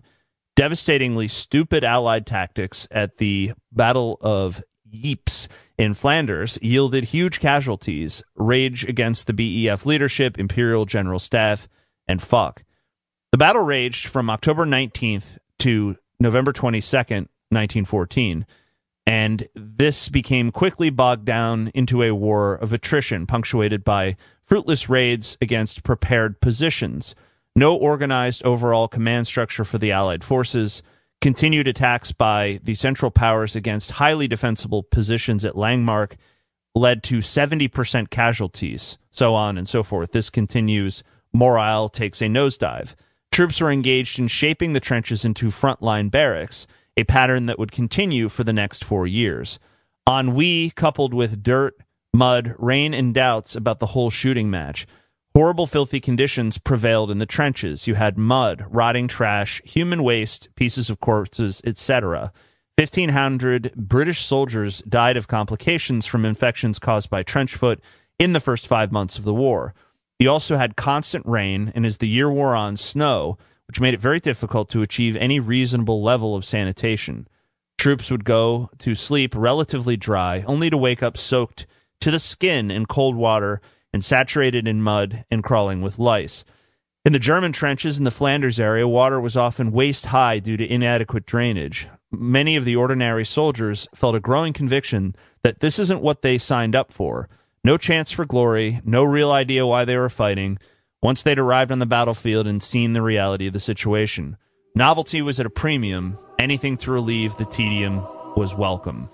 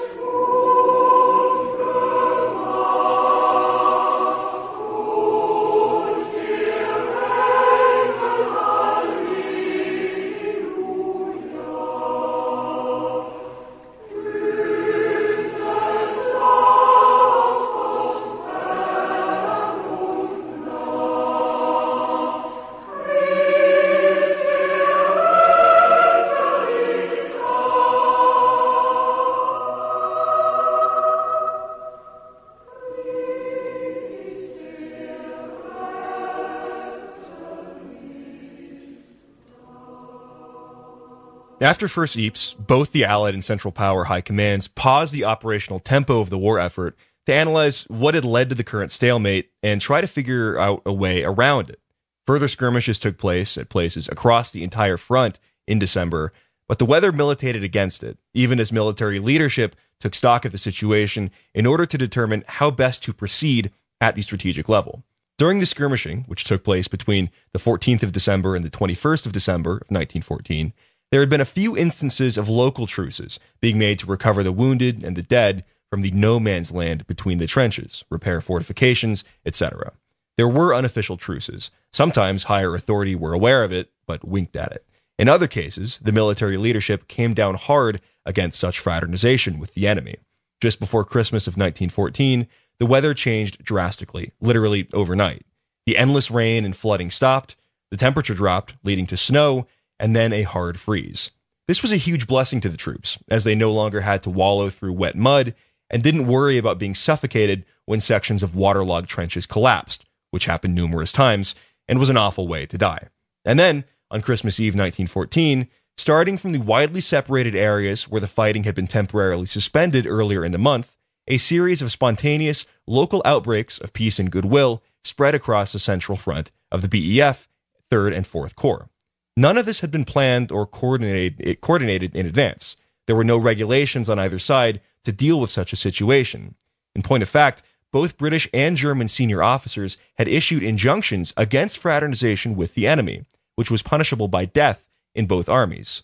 But many of the men and the junior officers in many areas along the front seemingly collectively felt a kinship for their opposite numbers, ordinary men like themselves, far from home, and in the spirit of the season reached out in response to the humanity demonstrated by their supposed enemies.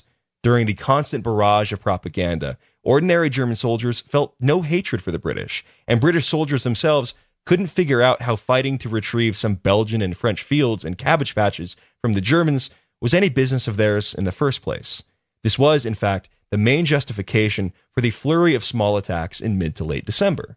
The British High Command were deliberately trying to stoke hatred and bad blood between the Tommies and the Fritzes in order to forestall any further fraternization and good feeling beyond what had already sporadically occurred across the front. Here are some of the stories of these men. The 15th Brigade Division, 5th Division, 2nd Corps of the BEF in Messines. Quote, on the afternoon of Christmas Day, 1914, opposite Sector B, a large number of Germans and our men met halfway between the trenches and fraternized. Their uniform badges show the Germans to belong to Schulenburg's Landwehr Brigade. Brigadier Count Edward Gleichen. I beg to report that an informal meeting took place yesterday between the lines of the trenches of ourselves and the Germans, at which about 200 of our men assisted, and an even larger number of Germans.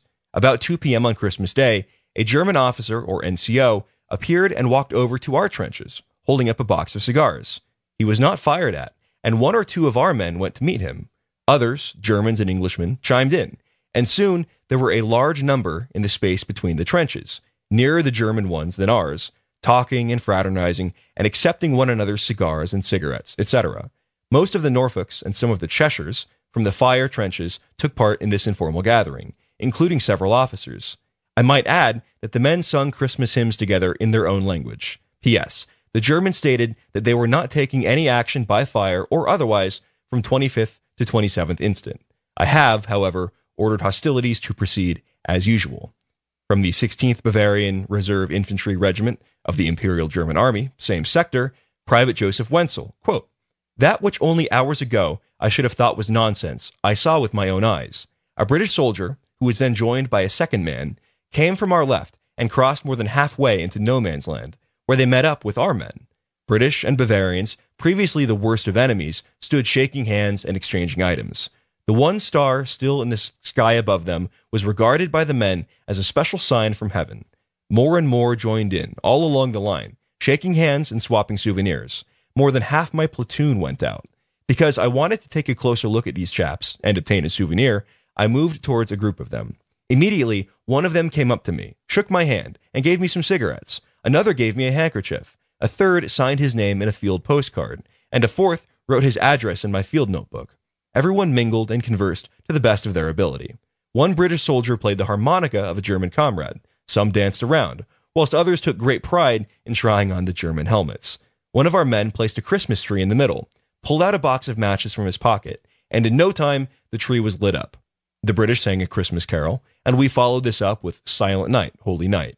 It was a moving moment. Between the trenches stood the most bitter and hated enemies and sang Christmas carols together.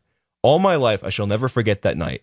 Christmas 1914 will be completely unforgettable. These scenes repeated themselves throughout the central sectors of the front. In most cases, the Germans were the first to indicate a willingness to set aside their differences and have a truce. The British soldiers enthusiastically agreed and got into the spirit. While the Germans had chocolate and tobacco, many of them were short on rations. The BEF soldiers had an abundance of corned beef in tins, it was called bully beef, and the Germans were wild for it prizing it above all other items to be exchanged. More than one British soldier was able to corral enough tins of bully beef to trade in exchange for German pickelhaubs. the iconic German helmets with the big spike on top. Many of the British soldiers were envious of the waterproof gumboots, otherwise known as Wellingtons, that the Germans seemed to have as part of their standard kit, and traded for those as well. It turned out that far more of the Germans spoke English than British who spoke German. In fact, many of the Germans had worked and lived in England as waiters and cabbies. Some of them even had sweethearts and even wives in Britain. On the 23rd of December, a company of the Royal Berkshire Regiment relaxed their suspicions enough to invite some of the opposing German troops to come over for a visit. They chatted, joked, and laughed, and exchanged cigars and cigarettes. And one of the Germans remarked that he hoped the war would end soon so he could return to his job as a taxi driver in Birmingham. On at least one verified occasion, a football or soccer match took place between the German and British soldiers on Christmas Day. The final score was 3 2 in favor of the Germans. Several other groups of fraternizing soldiers wanted to play football with their opposite numbers, but either didn't have anything suitable to use for a ball or were forbidden to do so by their officers. Nearly all the Germans who participated in the truce were Saxons, Bavarians, Hessians, and Westphalians. Almost all of the Prussians were deployed in the east against the Russians. In many cases, they stated that they felt an affinity for the Britons, that they were being made to fight, and they wished everyone could just go home and be friends again. The German insistence on celebrating Christmas and honoring the spirit of peace, symbolized by their Christmas trees and carols, was shocking to many British soldiers, who had been bombarded with false propaganda images of the Huns as bestial baby killers. At first, they couldn't believe that their supposed enemies were just as human as they, and had a real desire to establish Bruderschaft, brotherhood in English, across the lines and in defiance of the politicians, manipulators, and usurers who had driven them into war against one another in the first place. There were far fewer cases of intermingling between the French and Belgian soldiers and the Germans. Generally speaking, there was no such feeling of kinship, and indeed a great hatred and bitterness between their peoples. Nevertheless, some notable instances of camaraderie and goodwill took place in Flanders between the French and Belgians on one side and the Germans on the other. Most of the young who were opposed to the truces were young, enthusiastic officers and enlisted men on both sides. One young corporal of the 16th Bavarian Reserve Infantry Regiment was especially taken aback. Such a thing should not happen in wartime, he scolded his fellow officers. Have you no German sense of honor left? Much later, he would end up reaching out to the British, once he'd realized they were both fighting a common enemy and should be cooperating against their mutual alien foes, rather than opposing one another in a senseless war of fratricide. But at the time of the Christmas truce, he was only 25 years old, so we'll cut him a break. Many of the local truces began with the British and German soldiers alternating in singing Christmas carols back and forth to one another across the no man's land between the trenches, with the British stunned and amazed to see candlelit Christmas trees appearing at the edges of the German trenches. And as they realized they had far more in common than the differences between them, their shared sense of camaraderie and goodwill gave them the courage to trust one another for a moment amidst all the carnage and horror of the war, and to see one another as human beings, rather than as slavering monsters. The local truces often began with Germans singing Stille Nacht, their version of Silent Night. Then the British troops would sing Silent Night in English, with many of the Germans who knew English joining in the song with them. The Germans also sang O Tannenbaum, or O Christmas Tree. The British and Germans sang it together in English, often to the accompaniment of a harmonica. Hark the herald angels sing, O come all ye faithful, Good King Wenceslas, and In Dulci Jubilo were also popular with soldiers from both armies. Many of the Germans tried out English standards like Tipperary, There's No Place Like Home, and Mademoiselle from Armentières, often to the amusement of the British. A German cornet virtuoso, who is probably well known, played across the lines in one sector. In another, a French harmonica player broke the silence with his rendition of Still Stille Nacht. And a German violinist who had somehow miraculously transported his instrument to the front and kept it in working order, serenaded the French troops in the next trench over with Handel's Largo. In Flanders, near the Polygon Wood, Belgian soldiers reported hearing a French soldier with a wonderful tenor voice singing Minuit, Chrétiens, C'est le l'heure solennelle, the French version of Silent Night, and a performance that left both sides awed and dead silent when he had finished. This was Victor Granier of the Paris Opera, just another singer serving in the trenches with his countrymen on that fateful Christmas Eve. Most of the local truces held until Boxing Day, December 26th, or December 27th at the latest. Many of the troops would reluctantly signal a resumption of hostilities by firing into the air, so as to let their counterparts across the way know that it was back to business as usual. On some occasions, the Germans warned British troops of scheduled artillery barrages so they could take cover in advance as the war was resumed in earnest. Good evening. Do you speak English? Yes, a little. Wonderful. Uh, we were talking about uh, a ceasefire for Christmas Eve. What do you think? The outcome of this war won't be decided tonight. I don't think anyone would criticize us for laying down our rifles on Christmas Eve. Don't worry. It is just for tonight. Merry Christmas. Frohe Weihnachten. Very Noel.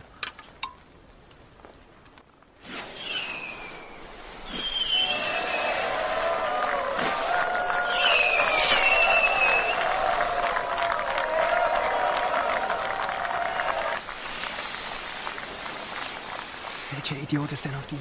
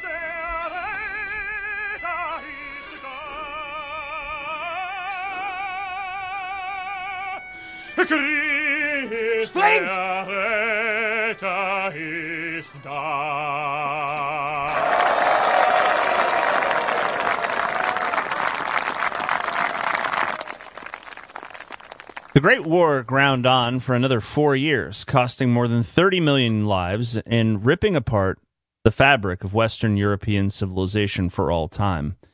A few local truces were held from time to time during the remainder of the conflict, but nothing on the scale of the Christmas armistice of 1914. During subsequent conflicts, the senior officers on both sides ensured that there weren't opportunities for fraternization between opposing forces. The evolution from static trench warfare into mechanized mobile warfare, fought at speed and often at longer distances, also played a part in dehumanizing the enemy on the battlefield. And yet, during the most destructive war which had taken place on the European continent to date, men of goodwill who recognized the kinship they shared with their nominal enemies across the way were able to call a halt to the bloodshed for a brief while and engage in fellowship and good cheer with men they'd much rather befriend than kill. Sir Arthur Conan Doyle of Sherlock Holmes wrote that the British and German soldiers had found a sudden and extraordinary link in that ancient tree worship, long anterior to Christianity, which Saxon tribes had practiced in the depths of Germanic forests and still commemorated by their candlelit fir trees. It was an amazing spectacle and must arouse bitter thought concerning those high-born conspirators against the peace of the world who in their mad ambition had hounded such men to take each other by the throat rather than by the hand.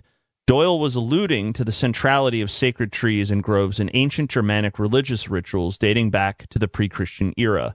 The Roman historian Tacitus tells us that the pre Christian Germanic tribes worship their gods in groves rather than in temples. In his Germania, written in 98 AD, he said that the tribes consecrate woods and groves and they apply the name of gods to that mysterious presence which they see only with the eye of devotion. He described a grove sacred to the Germanic Semnones tribe, a chaste grove dedicated to the goddess Nerthus. Other contemporary Roman writers reported near identical rites associated with particular sacred trees and groves. In his Annals of the Roman Empire, written from 100 to 119 AD, Tacitus describes how in 9 AD the Cheruski, Cherushi, Cherushi tribe ritually sacrificed 900 Roman legionaries who had survived the battle of the Teutoburger Wald in a secret in a sacred clearing in the Teutoburger forest.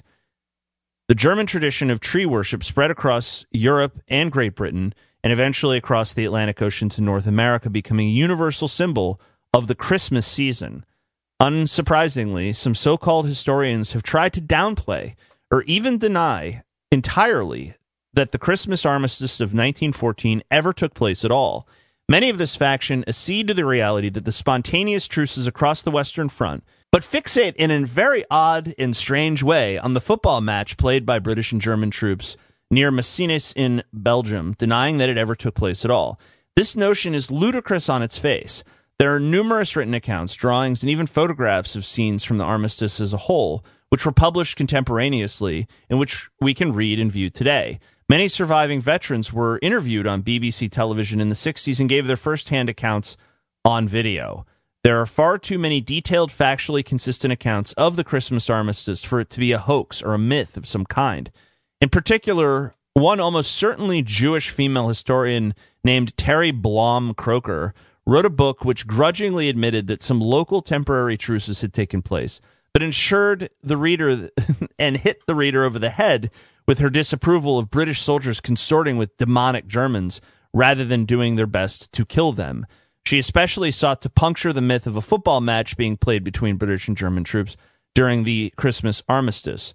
Of course, the latest letter from a BEF soldier to his family detailing the Christmas football match between the German and British soldiers was uncovered in 2014, a full year before she wrote an article in the New Republic claiming it hadn't taken place, despite numerous contemporaneous reports. Those who tried to deny the reality of what took place are the same ones who will do and say anything to try to rob us of our identity as a people. They seek to demoralize us, divide us, but we know better, and the truth has triumphed over their lies and deceptions. There's an important lesson here for us today.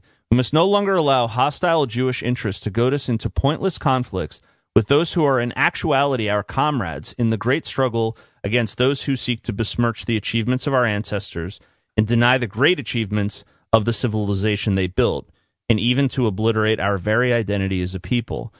Instead, we must embrace our brothers and work together to oppose our common enemies for our mutual benefit and for the sake of our descendants. These good, decent men of a century ago showed us that there is a better way, even in the face of overwhelming pressure from Jewish power and their adjacents who seek to destroy us. And so, from all of us here at FTN, we wish you and yours a very Merry Christmas and a Happy New Year. Thank you. Merry Christmas.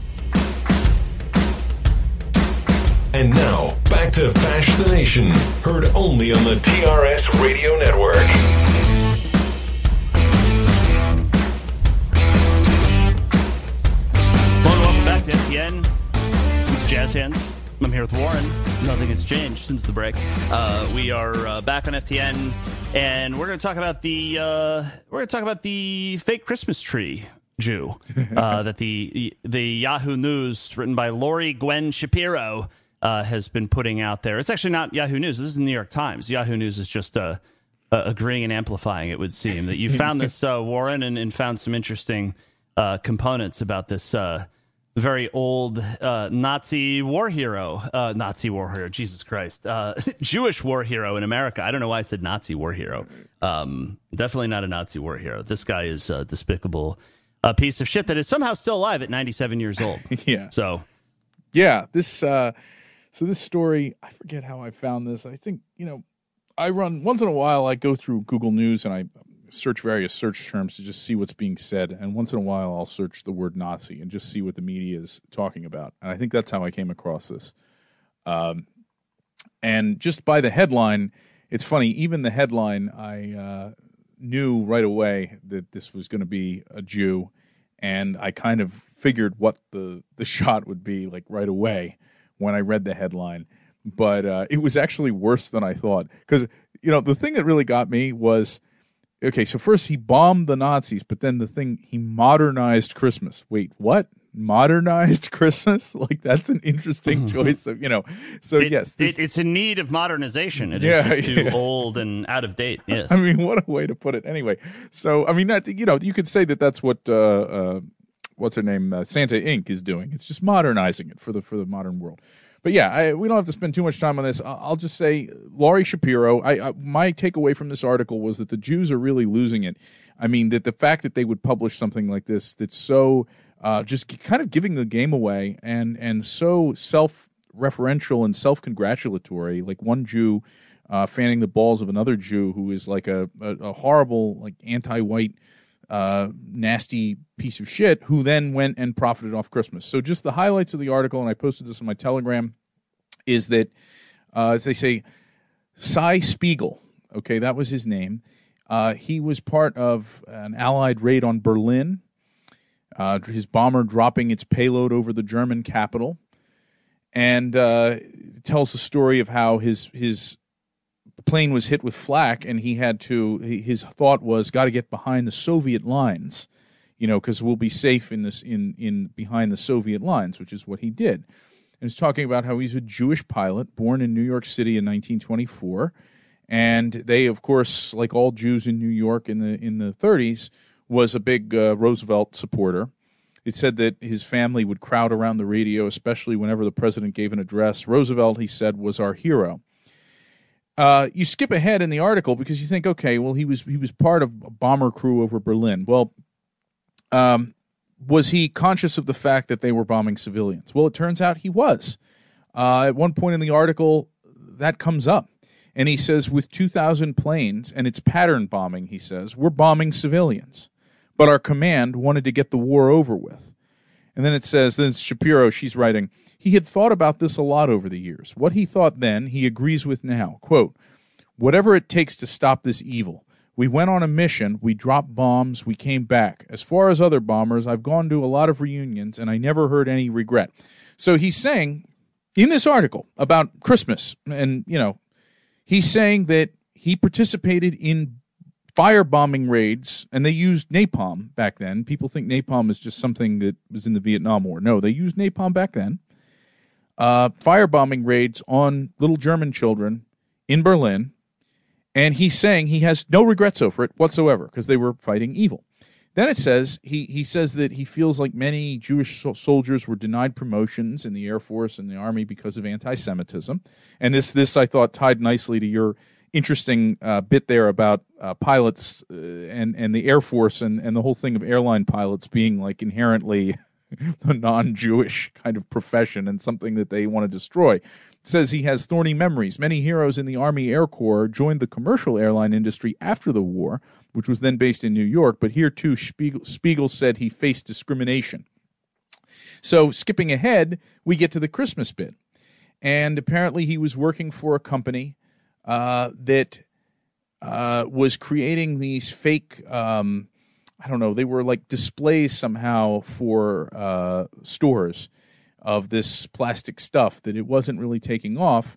And he came up with the idea of turning it into Christmas trees and marketing it as, you know, a new type of fake Christmas tree. Because I think fake Christmas trees had existed prior to this, but they were like the real tinsel kind that look obviously fake.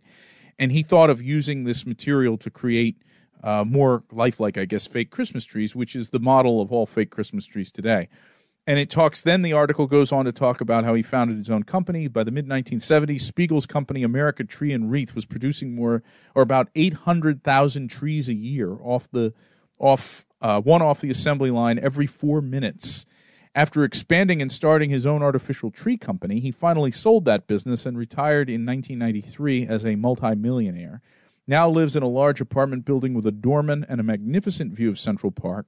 Although artificial trees descended from Spiegel's designs are found in close to three quarters of American homes that put up Christmas trees, he doesn't keep a tree himself. He raised his children to take pride in their Jewish Japanese heritage. Apparently, he married a Japanese woman. And he still makes Hanukkah. How do you say that? Latkes? I want to say lattes. Latkes? Is that Latkes? Yeah, I think so. For his- another stolen, another more stolen food item from like Nordic. Oh yeah, Nordic of course. Germanic people. He yeah, still makes yeah. the Hanukkah latkes for his grandchildren. So again, and then he and then they ask him again. You know, is at the end of the article, this this Jew Shapiro asked him, "What what are you more proud of for inventing like the basically the fake Christmas tree, or for and revolutionizing and modernizing Christmas, or for you know bombing the German children?" And he's like. That that's the one. He says we fought against fascism. We fought against Hitler's desire for a master race. So this article is like the whole Jewish thing in a nutshell. You have he he is not only he doesn't just happen to be Jewish. He is extremely conscious of his Jewishness. It is a huge part of his identity to the point where the guy who invented the fake Christmas tree that was pumping out, you know, 800,000 trees a year and three quarters of Americans use these fake Christmas trees that this Jew created and got rich off of, he himself doesn't have one in his house. And and he's celebrating Hanukkah instead. And he is also very conscious, very conscious of the fact, and he says it, that the firebombing of German cities, of Berlin and other cities that he participated in, was targeting civilians. And he has no moral qualms about that. But he also has no moral qualms about using Christmas, using it to get filthy rich. And by modernizing it, by taking, again, part of the, the, the thing of Christmas always was the traditional Christmas tree, a live tree, which, you know, again, we live in a modern world and people are very busy. I'm not going to say everyone is falling for the Jewish plot who has a fake tree, especially if you're in an urban area. It's hard to, you know, if you're living in a small apartment. But uh, it's just incredible. It, it would stand to reason that the the maker of the fake, nasty fake plastic Christmas trees and the guy who got filthy rich off it was a Jew who doesn't celebrate Christmas and who, moreover, directly participated in the bombing of civilians in Germany in World War II, and who, moreover, explicitly says he feels no guilt over it whatsoever. Yeah, of course he feels no guilt for it, and you know neither does anyone in the United States government. Has the government ever apologized for the bombing of Dresden? Oh no. Maybe they did. Maybe they did in the context of like we inadvertently like damaged Jewish property, so we're sorry for that. Yeah. Um, but but no, they have. Most people don't even know about the bombing of Dresden. You'll you'll hear about it mentioned, but most people probably even have haven't even seen pictures of it. And can you imagine this guy feeling uh, just all of the uh, the chutzpah and uh, sort of genocidal rage as he as he piloted his B seventeen, an aircraft that I, I used to really uh, like a lot um, until my tastes have changed. Um, it piloted his B seventeen and and strafing uh, German women and children.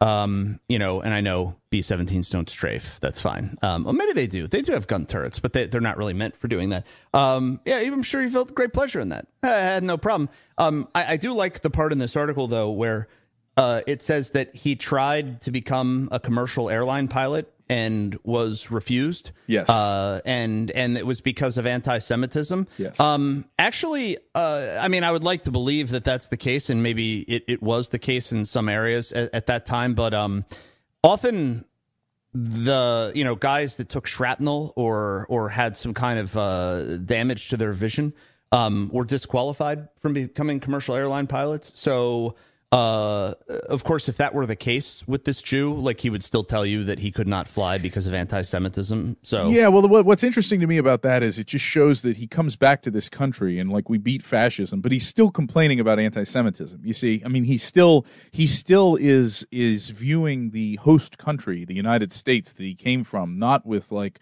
oh, land of opportunity, what a wonderful place. He's still like, oh, resentful about the, the, goy and, and how anti-Semitic they are, and he's blaming you know the, the various things on anti-Semitism, and it also the other thing with this article, Jazz, that just one more, yet another example. When I saw the Santa Inc. trailer and Sarah Silverman and Seth Rogen, how the, the way the trailer opens, where they're talking about how Christmas is a business, and they're the ones, the elves are the ones behind it that put this business on, and the role of Santa is just they have different Santas, and it's just like the figurehead, the face that they put on it. But it's really this elf business that the elves do all the business stuff of keeping Christmas going. Um, this is yet another example of the the fact that what what Sarah Silverman and Seth Rogen are are are parodying there and and sort of making a it's like a Jew joke. It's a joke for Jews, uh, an inside joke over the fact that the Christmas industry in this country has for decades been dominated by Jews and by the big department store heads and the owners of malls and the Jewish record companies producing stuff like uh, you know the the uh, the big Rat Pack. Yeah, yeah, and and so Santa Inc. You know, it, it, it outrages people because it's the most obvious, and they're just completely dropping the mask and just defiling Christmas, like everything sacred and holy and nice and cozy about it. They're just like taking it and rubbing it in the shit and laughing about it. But really, uh, this has been going on for decades, and Jews like this, who was proud of the fact that he was bombing, firebombing civilians in Berlin, uh, and and was blaming his his lack of success in the commercial airline industry on anti-Semitism. So he feels the same way about American uh, goy that he does about German goy. I'm sure. Uh, he has found a way to subvert Christmas and profit off of it and uh, is wildly successful. So, so you think of these Jews looking at all the Americans putting up their their modern plastic Christmas trees, and they're just laughing about it. They're just laughing about it. Like, what what a better way to defeat your enemies rather than convince them to abandon Christmas and and forget about Christ or forget about Yule and forget about their origins and their traditions. Just completely subvert them, transform them, modernize them, to use the, their word, turn it into a plastic commercial thing where the Jews are the sole beneficiaries of it and profit from it and get filthy rich off of it. Filthy, filthy rich. He's got the nice apartment looking over Central Park and everything else. And of course, he himself is not celebrating Christmas. So, I mean, you know, uh, this is our last uh, uh, show before Christmas, and I don't want to get people to get too like jumpy, where every little thing that you have in your house, you, you're like worrying about. Oh my God, is you know, is this yet another Jewish Christmas subversion?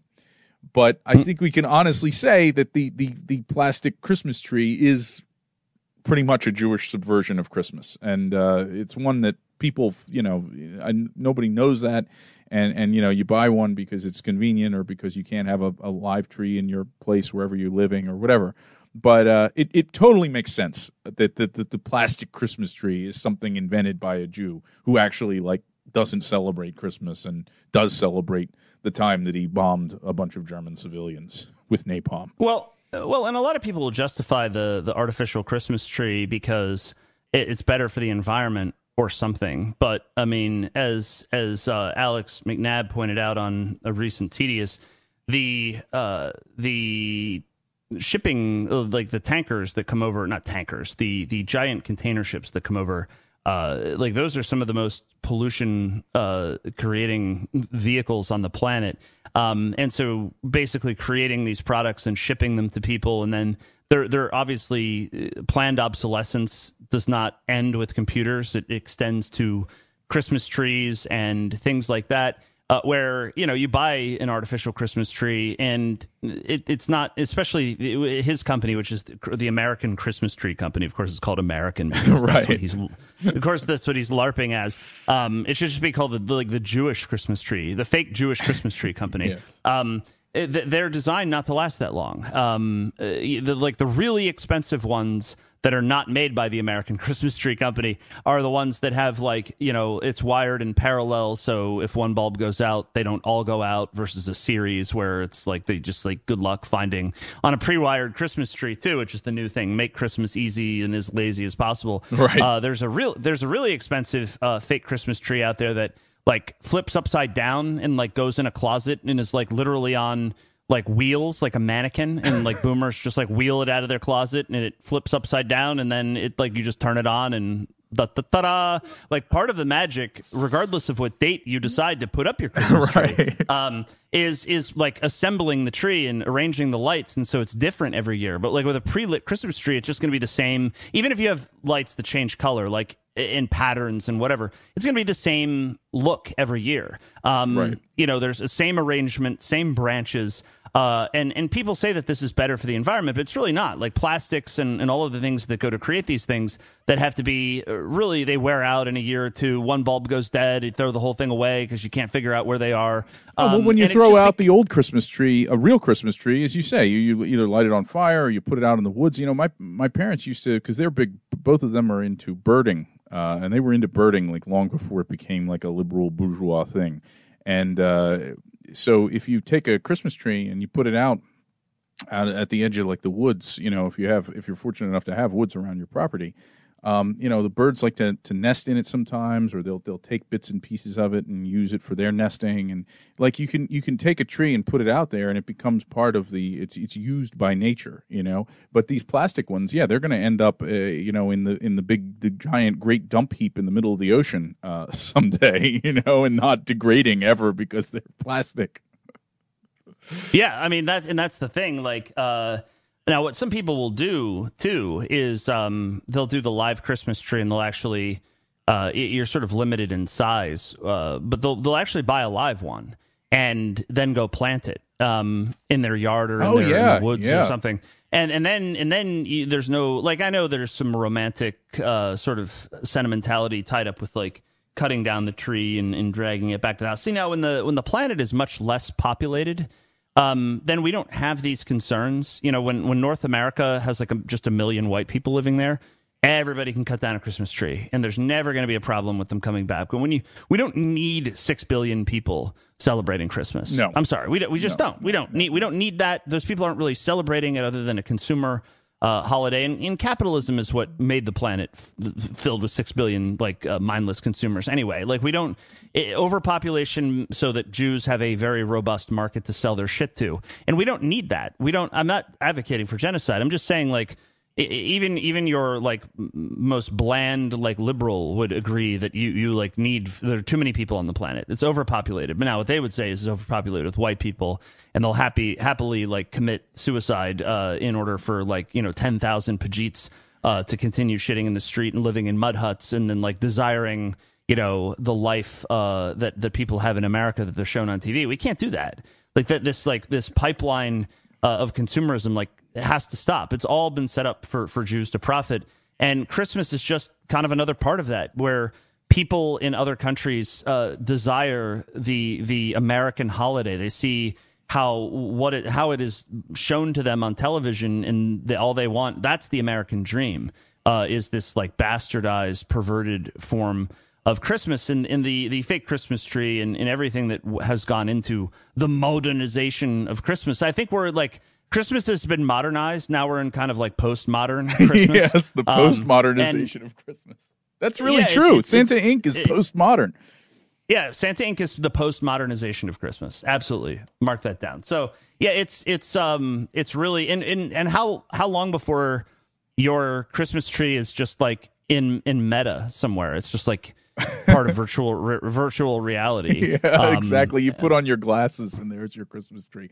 You know, I- it's funny too. I was digging here, and the Chris, you know, O Tannenbaum is like a great German Christmas carol, very ancient, and the uh, you know, Christmas trees are always associated with Germany, and uh, the, the Nazis were really big on Christmas trees, even when they were like at their most de-emphasizing the Christian aspects. Some factions within the, the, the Third Reich that were that were playing down the Christian aspects of Christmas uh, always were big on the Christmas tree. And it's funny because it is. I, I'm I'm just looking on Wikipedia.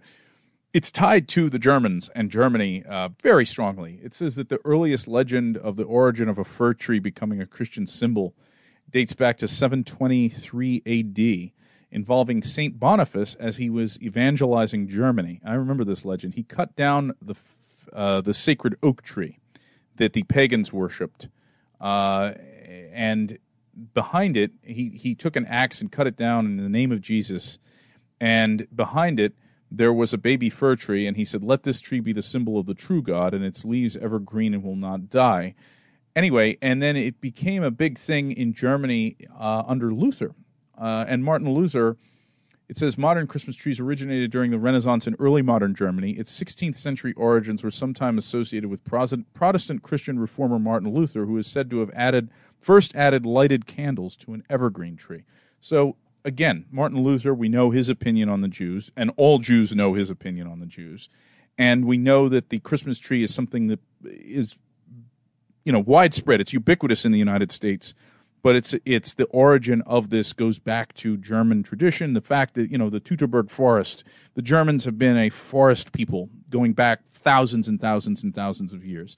Obviously, there's nothing uh, Middle Eastern or Three Kings, Three Wise Men uh, of you know uh, the Holy Land about a fir tree. It's a Northern Europe, Northern Central Europe symbol of Christmas. So it makes perfect sense that they would want to particularly subvert this. And it's interesting also because it shows this. Uh, this is in the same article. It says that under the Marxist Leninist doctrine of state atheism in the Soviet Union, oy vey, after its foundation in 1917, Christmas celebrations, along with other holidays, were prohibited as a result of the Soviet anti religious campaign. The League of Militant Atheists encouraged school pupils to campaign against Christmas traditions, among them being the Christmas tree, as well as other Christian holidays, including Easter. Gee, I wonder why these uh, Marxists and Leninists were against Christmas. Uh, and then uh, it said that they they they were pushing against that. So you look at that's the the the Jew Bolshevik thing. That's that's the uh, that's the outdated way of fighting Christmas. You know, the Jew Bolshevik way of fighting Christmas was just outlaw it, outlaw it, prohibit it. You know, punish people for celebrating Christmas. But you know, when you have a Jew commissar doing that, it's pretty obvious, and it's going to make the people turn against you. So let's turn away from the old, outdated communist method and go to the modern capitalist method, which is, and that's the the the, the, you know the testing, the A/B testing of communism and capitalism that we saw the Jews do during the 20th century. This is the more effective way of handling it. Don't ban it, just totally subvert it make it trivialize it, make it into something meaningless, into materialism, consumerism, and uh, make it literally into something plastic. you know, take something organic and natural and turn it into something that's plastic that you can become a millionaire off of. And then finally, we're, we're, we're we end up at Santa Inc., where they are uh, doing their postmodern uh, Jews joking about their own subversion of Christmas to themselves. But uh, yeah, I just want people to understand that that Santa Inc. is just the tip, tip, tippy top of the iceberg, and it is it is very in uh, in many ways it is like a postmodern a postmodern um, uh, Jewish interpretation of Christmas. They've gone beyond just modernizing it and subverting it to now they're actually uh, making jokes about it and parodying themselves.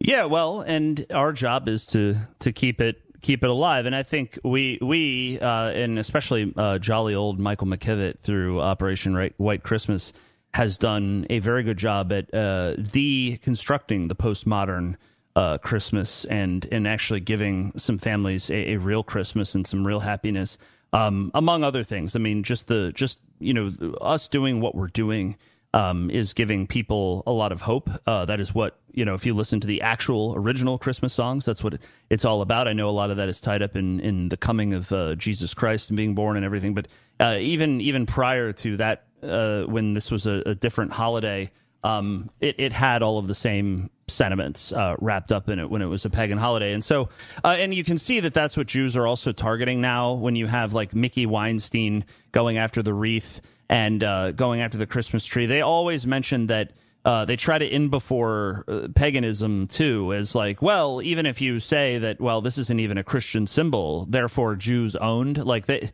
you're not owning the Jews by by saying that they're still going to go after the symbol, and they probably they probably hate those symbols more because they predate Christianity. Um, I know Jews they, they hate Christianity, they they want to destroy Christianity, but they actually hate those symbols more because they have a much longer uh, time horizon uh, and and therefore are, are necessary to defeat. Because if it wasn't for you know green being this the symbol of the season um, and you know lighting candles and, and everything that that is wrapped up into uh, Christmas as a as a holiday that predates Christianity um, when it was called uh, a number of other things. Uh, Obviously, Christianity had to adopt the things that were already popular with people in order for uh, them to accept these as Christian holidays. And so, if those things were already popular amongst Gentiles, then you can bet your bottom dollar that those were things that Jews were already having a problem with and hating because Yes. Yes. it was it, it was something that they always uh, they always found a great distaste for, uh, and they've been wanting to destroy, and that's what they're doing because they don't like it. They don't like it when um, white people en masse are whether it's celebrating it for for uh, Christ being born or celebrating it for Yule or for whatever reason, they don't like these things because it's whites doing something together that has a positive uh, positive uh, emotion, positive feeling, uh, which you know anything that whites feel is positive is, is inherently anti-Semitic. That's just how things work. So uh, it has to be destroyed, and Yeah. so it's our job to prevent them from destroying it. And just small acts like that. Um, you know, there is there is you know I know it's a conservative bit to like wish a libtard Merry Christmas, but it's just wish everybody a Merry Christmas because chances are somebody's Jewish and they're going to get mad. Um, so and so regard and don't get don't get caught up in the like well actually Jesus and like whatever. Just just Merry Christmas. It's easy enough. And most people really appreciate it. So th- they really will. And the people who don't are either who have bought into the propaganda or they are the people creating the propaganda themselves. Either way, you're pissing off the right people. So uh, I think we'll wish everybody a Merry Christmas right here. Uh, I will do this again tomorrow on Jazz and Jesse. Uh, you, Warren, will do it. Uh, I, I don't well, think this is it. No, this is it. This is yeah. it. Well, I'll, I'll, I'll just say this about wishing. I, I hope everyone has a wonderful, wonderful Christmas, and has spend is able to spend time with their family, and is able to turn the phones off and the screens, and, and, and shut politics off for a while. I know, you know, we're talking about all this Jewish subversion of Christmas, and it's politicizing it. But you know, when the day comes, you shut that off. Um, I, I, I just want to say that you know I I've had like I, I, stressful stuff trying to get Christmas cards out and do shopping and, and traveling to see relatives and all kinds of stuff. And I caught a little cold here because I've just been kind of run down the last few days. And I was thinking, oh man, so much to do even between now and Christmas. And then I was thinking, I just thought about um, the uh, the families uh, in Waukesha who are going to be celebrating Christmas without their without their loved ones, and um, who also uh, or, or their loved ones are in the hospital, and all the people, our people, all across this country, who are going to have a, a very very difficult Christmas because of the events of the past year. That for everyone to don't get angry with your with your loved ones and your relatives with all the Christmas chaos. Don't have fights over Christmas. Be thankful for everything that you have. Treasure your loved ones. Treasure the people around you, your friends, your comrades. Tr- think about all the good things in your life. Say a prayer. Be thankful for that. Uh, and say a prayer for all the people who are having a very difficult Christmas out there. Uh, you mentioned the Operation White Christmas. It was about fifteen thousand dollars in toys and presents were, were gotten for white kids, needy white kids, with uh, Santa McKevitt and, uh, and, his, and his wonderful wife and, and the effort they did with between Evergreen and NJP. So uh, yeah, uh, God bless our movement and our wonderful people, and just hold everyone close to your hearts this Christmas and uh, try to have a good holiday. And we'll, we'll start off fresh with everything in the new year. Yep, that's right. Merry Christmas, everybody, and we'll, we'll talk to you on the other side.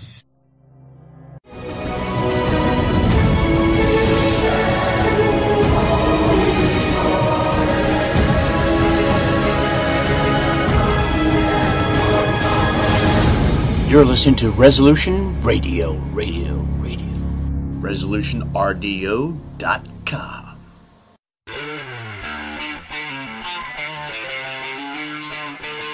Hi, this is Ron Paul. I am a former congressman, physician, and presidential candidate. The world is in turmoil. Things like Ebola, earthquakes, wars, and famines are commonplace. As Americans, we are largely sheltered from these events. However, in parts of the world, just having enough food is a huge problem. For some of us, there is the nagging thought that we may not always have it so good. So we keep some food on hand just in case. My family and I have found a product that helps us do this better. It's a home freeze dryer from Harvest Right. With it, we eat healthier and store a little more food. We freeze dry everything we love to eat, and it lasts up to 25 years. Who knows what the future will bring? One thing certain, my family and I will always have food on the table. To learn more, go to harvestright.com or call 800-763-5999. That's harvestright.com or 800-763-5999.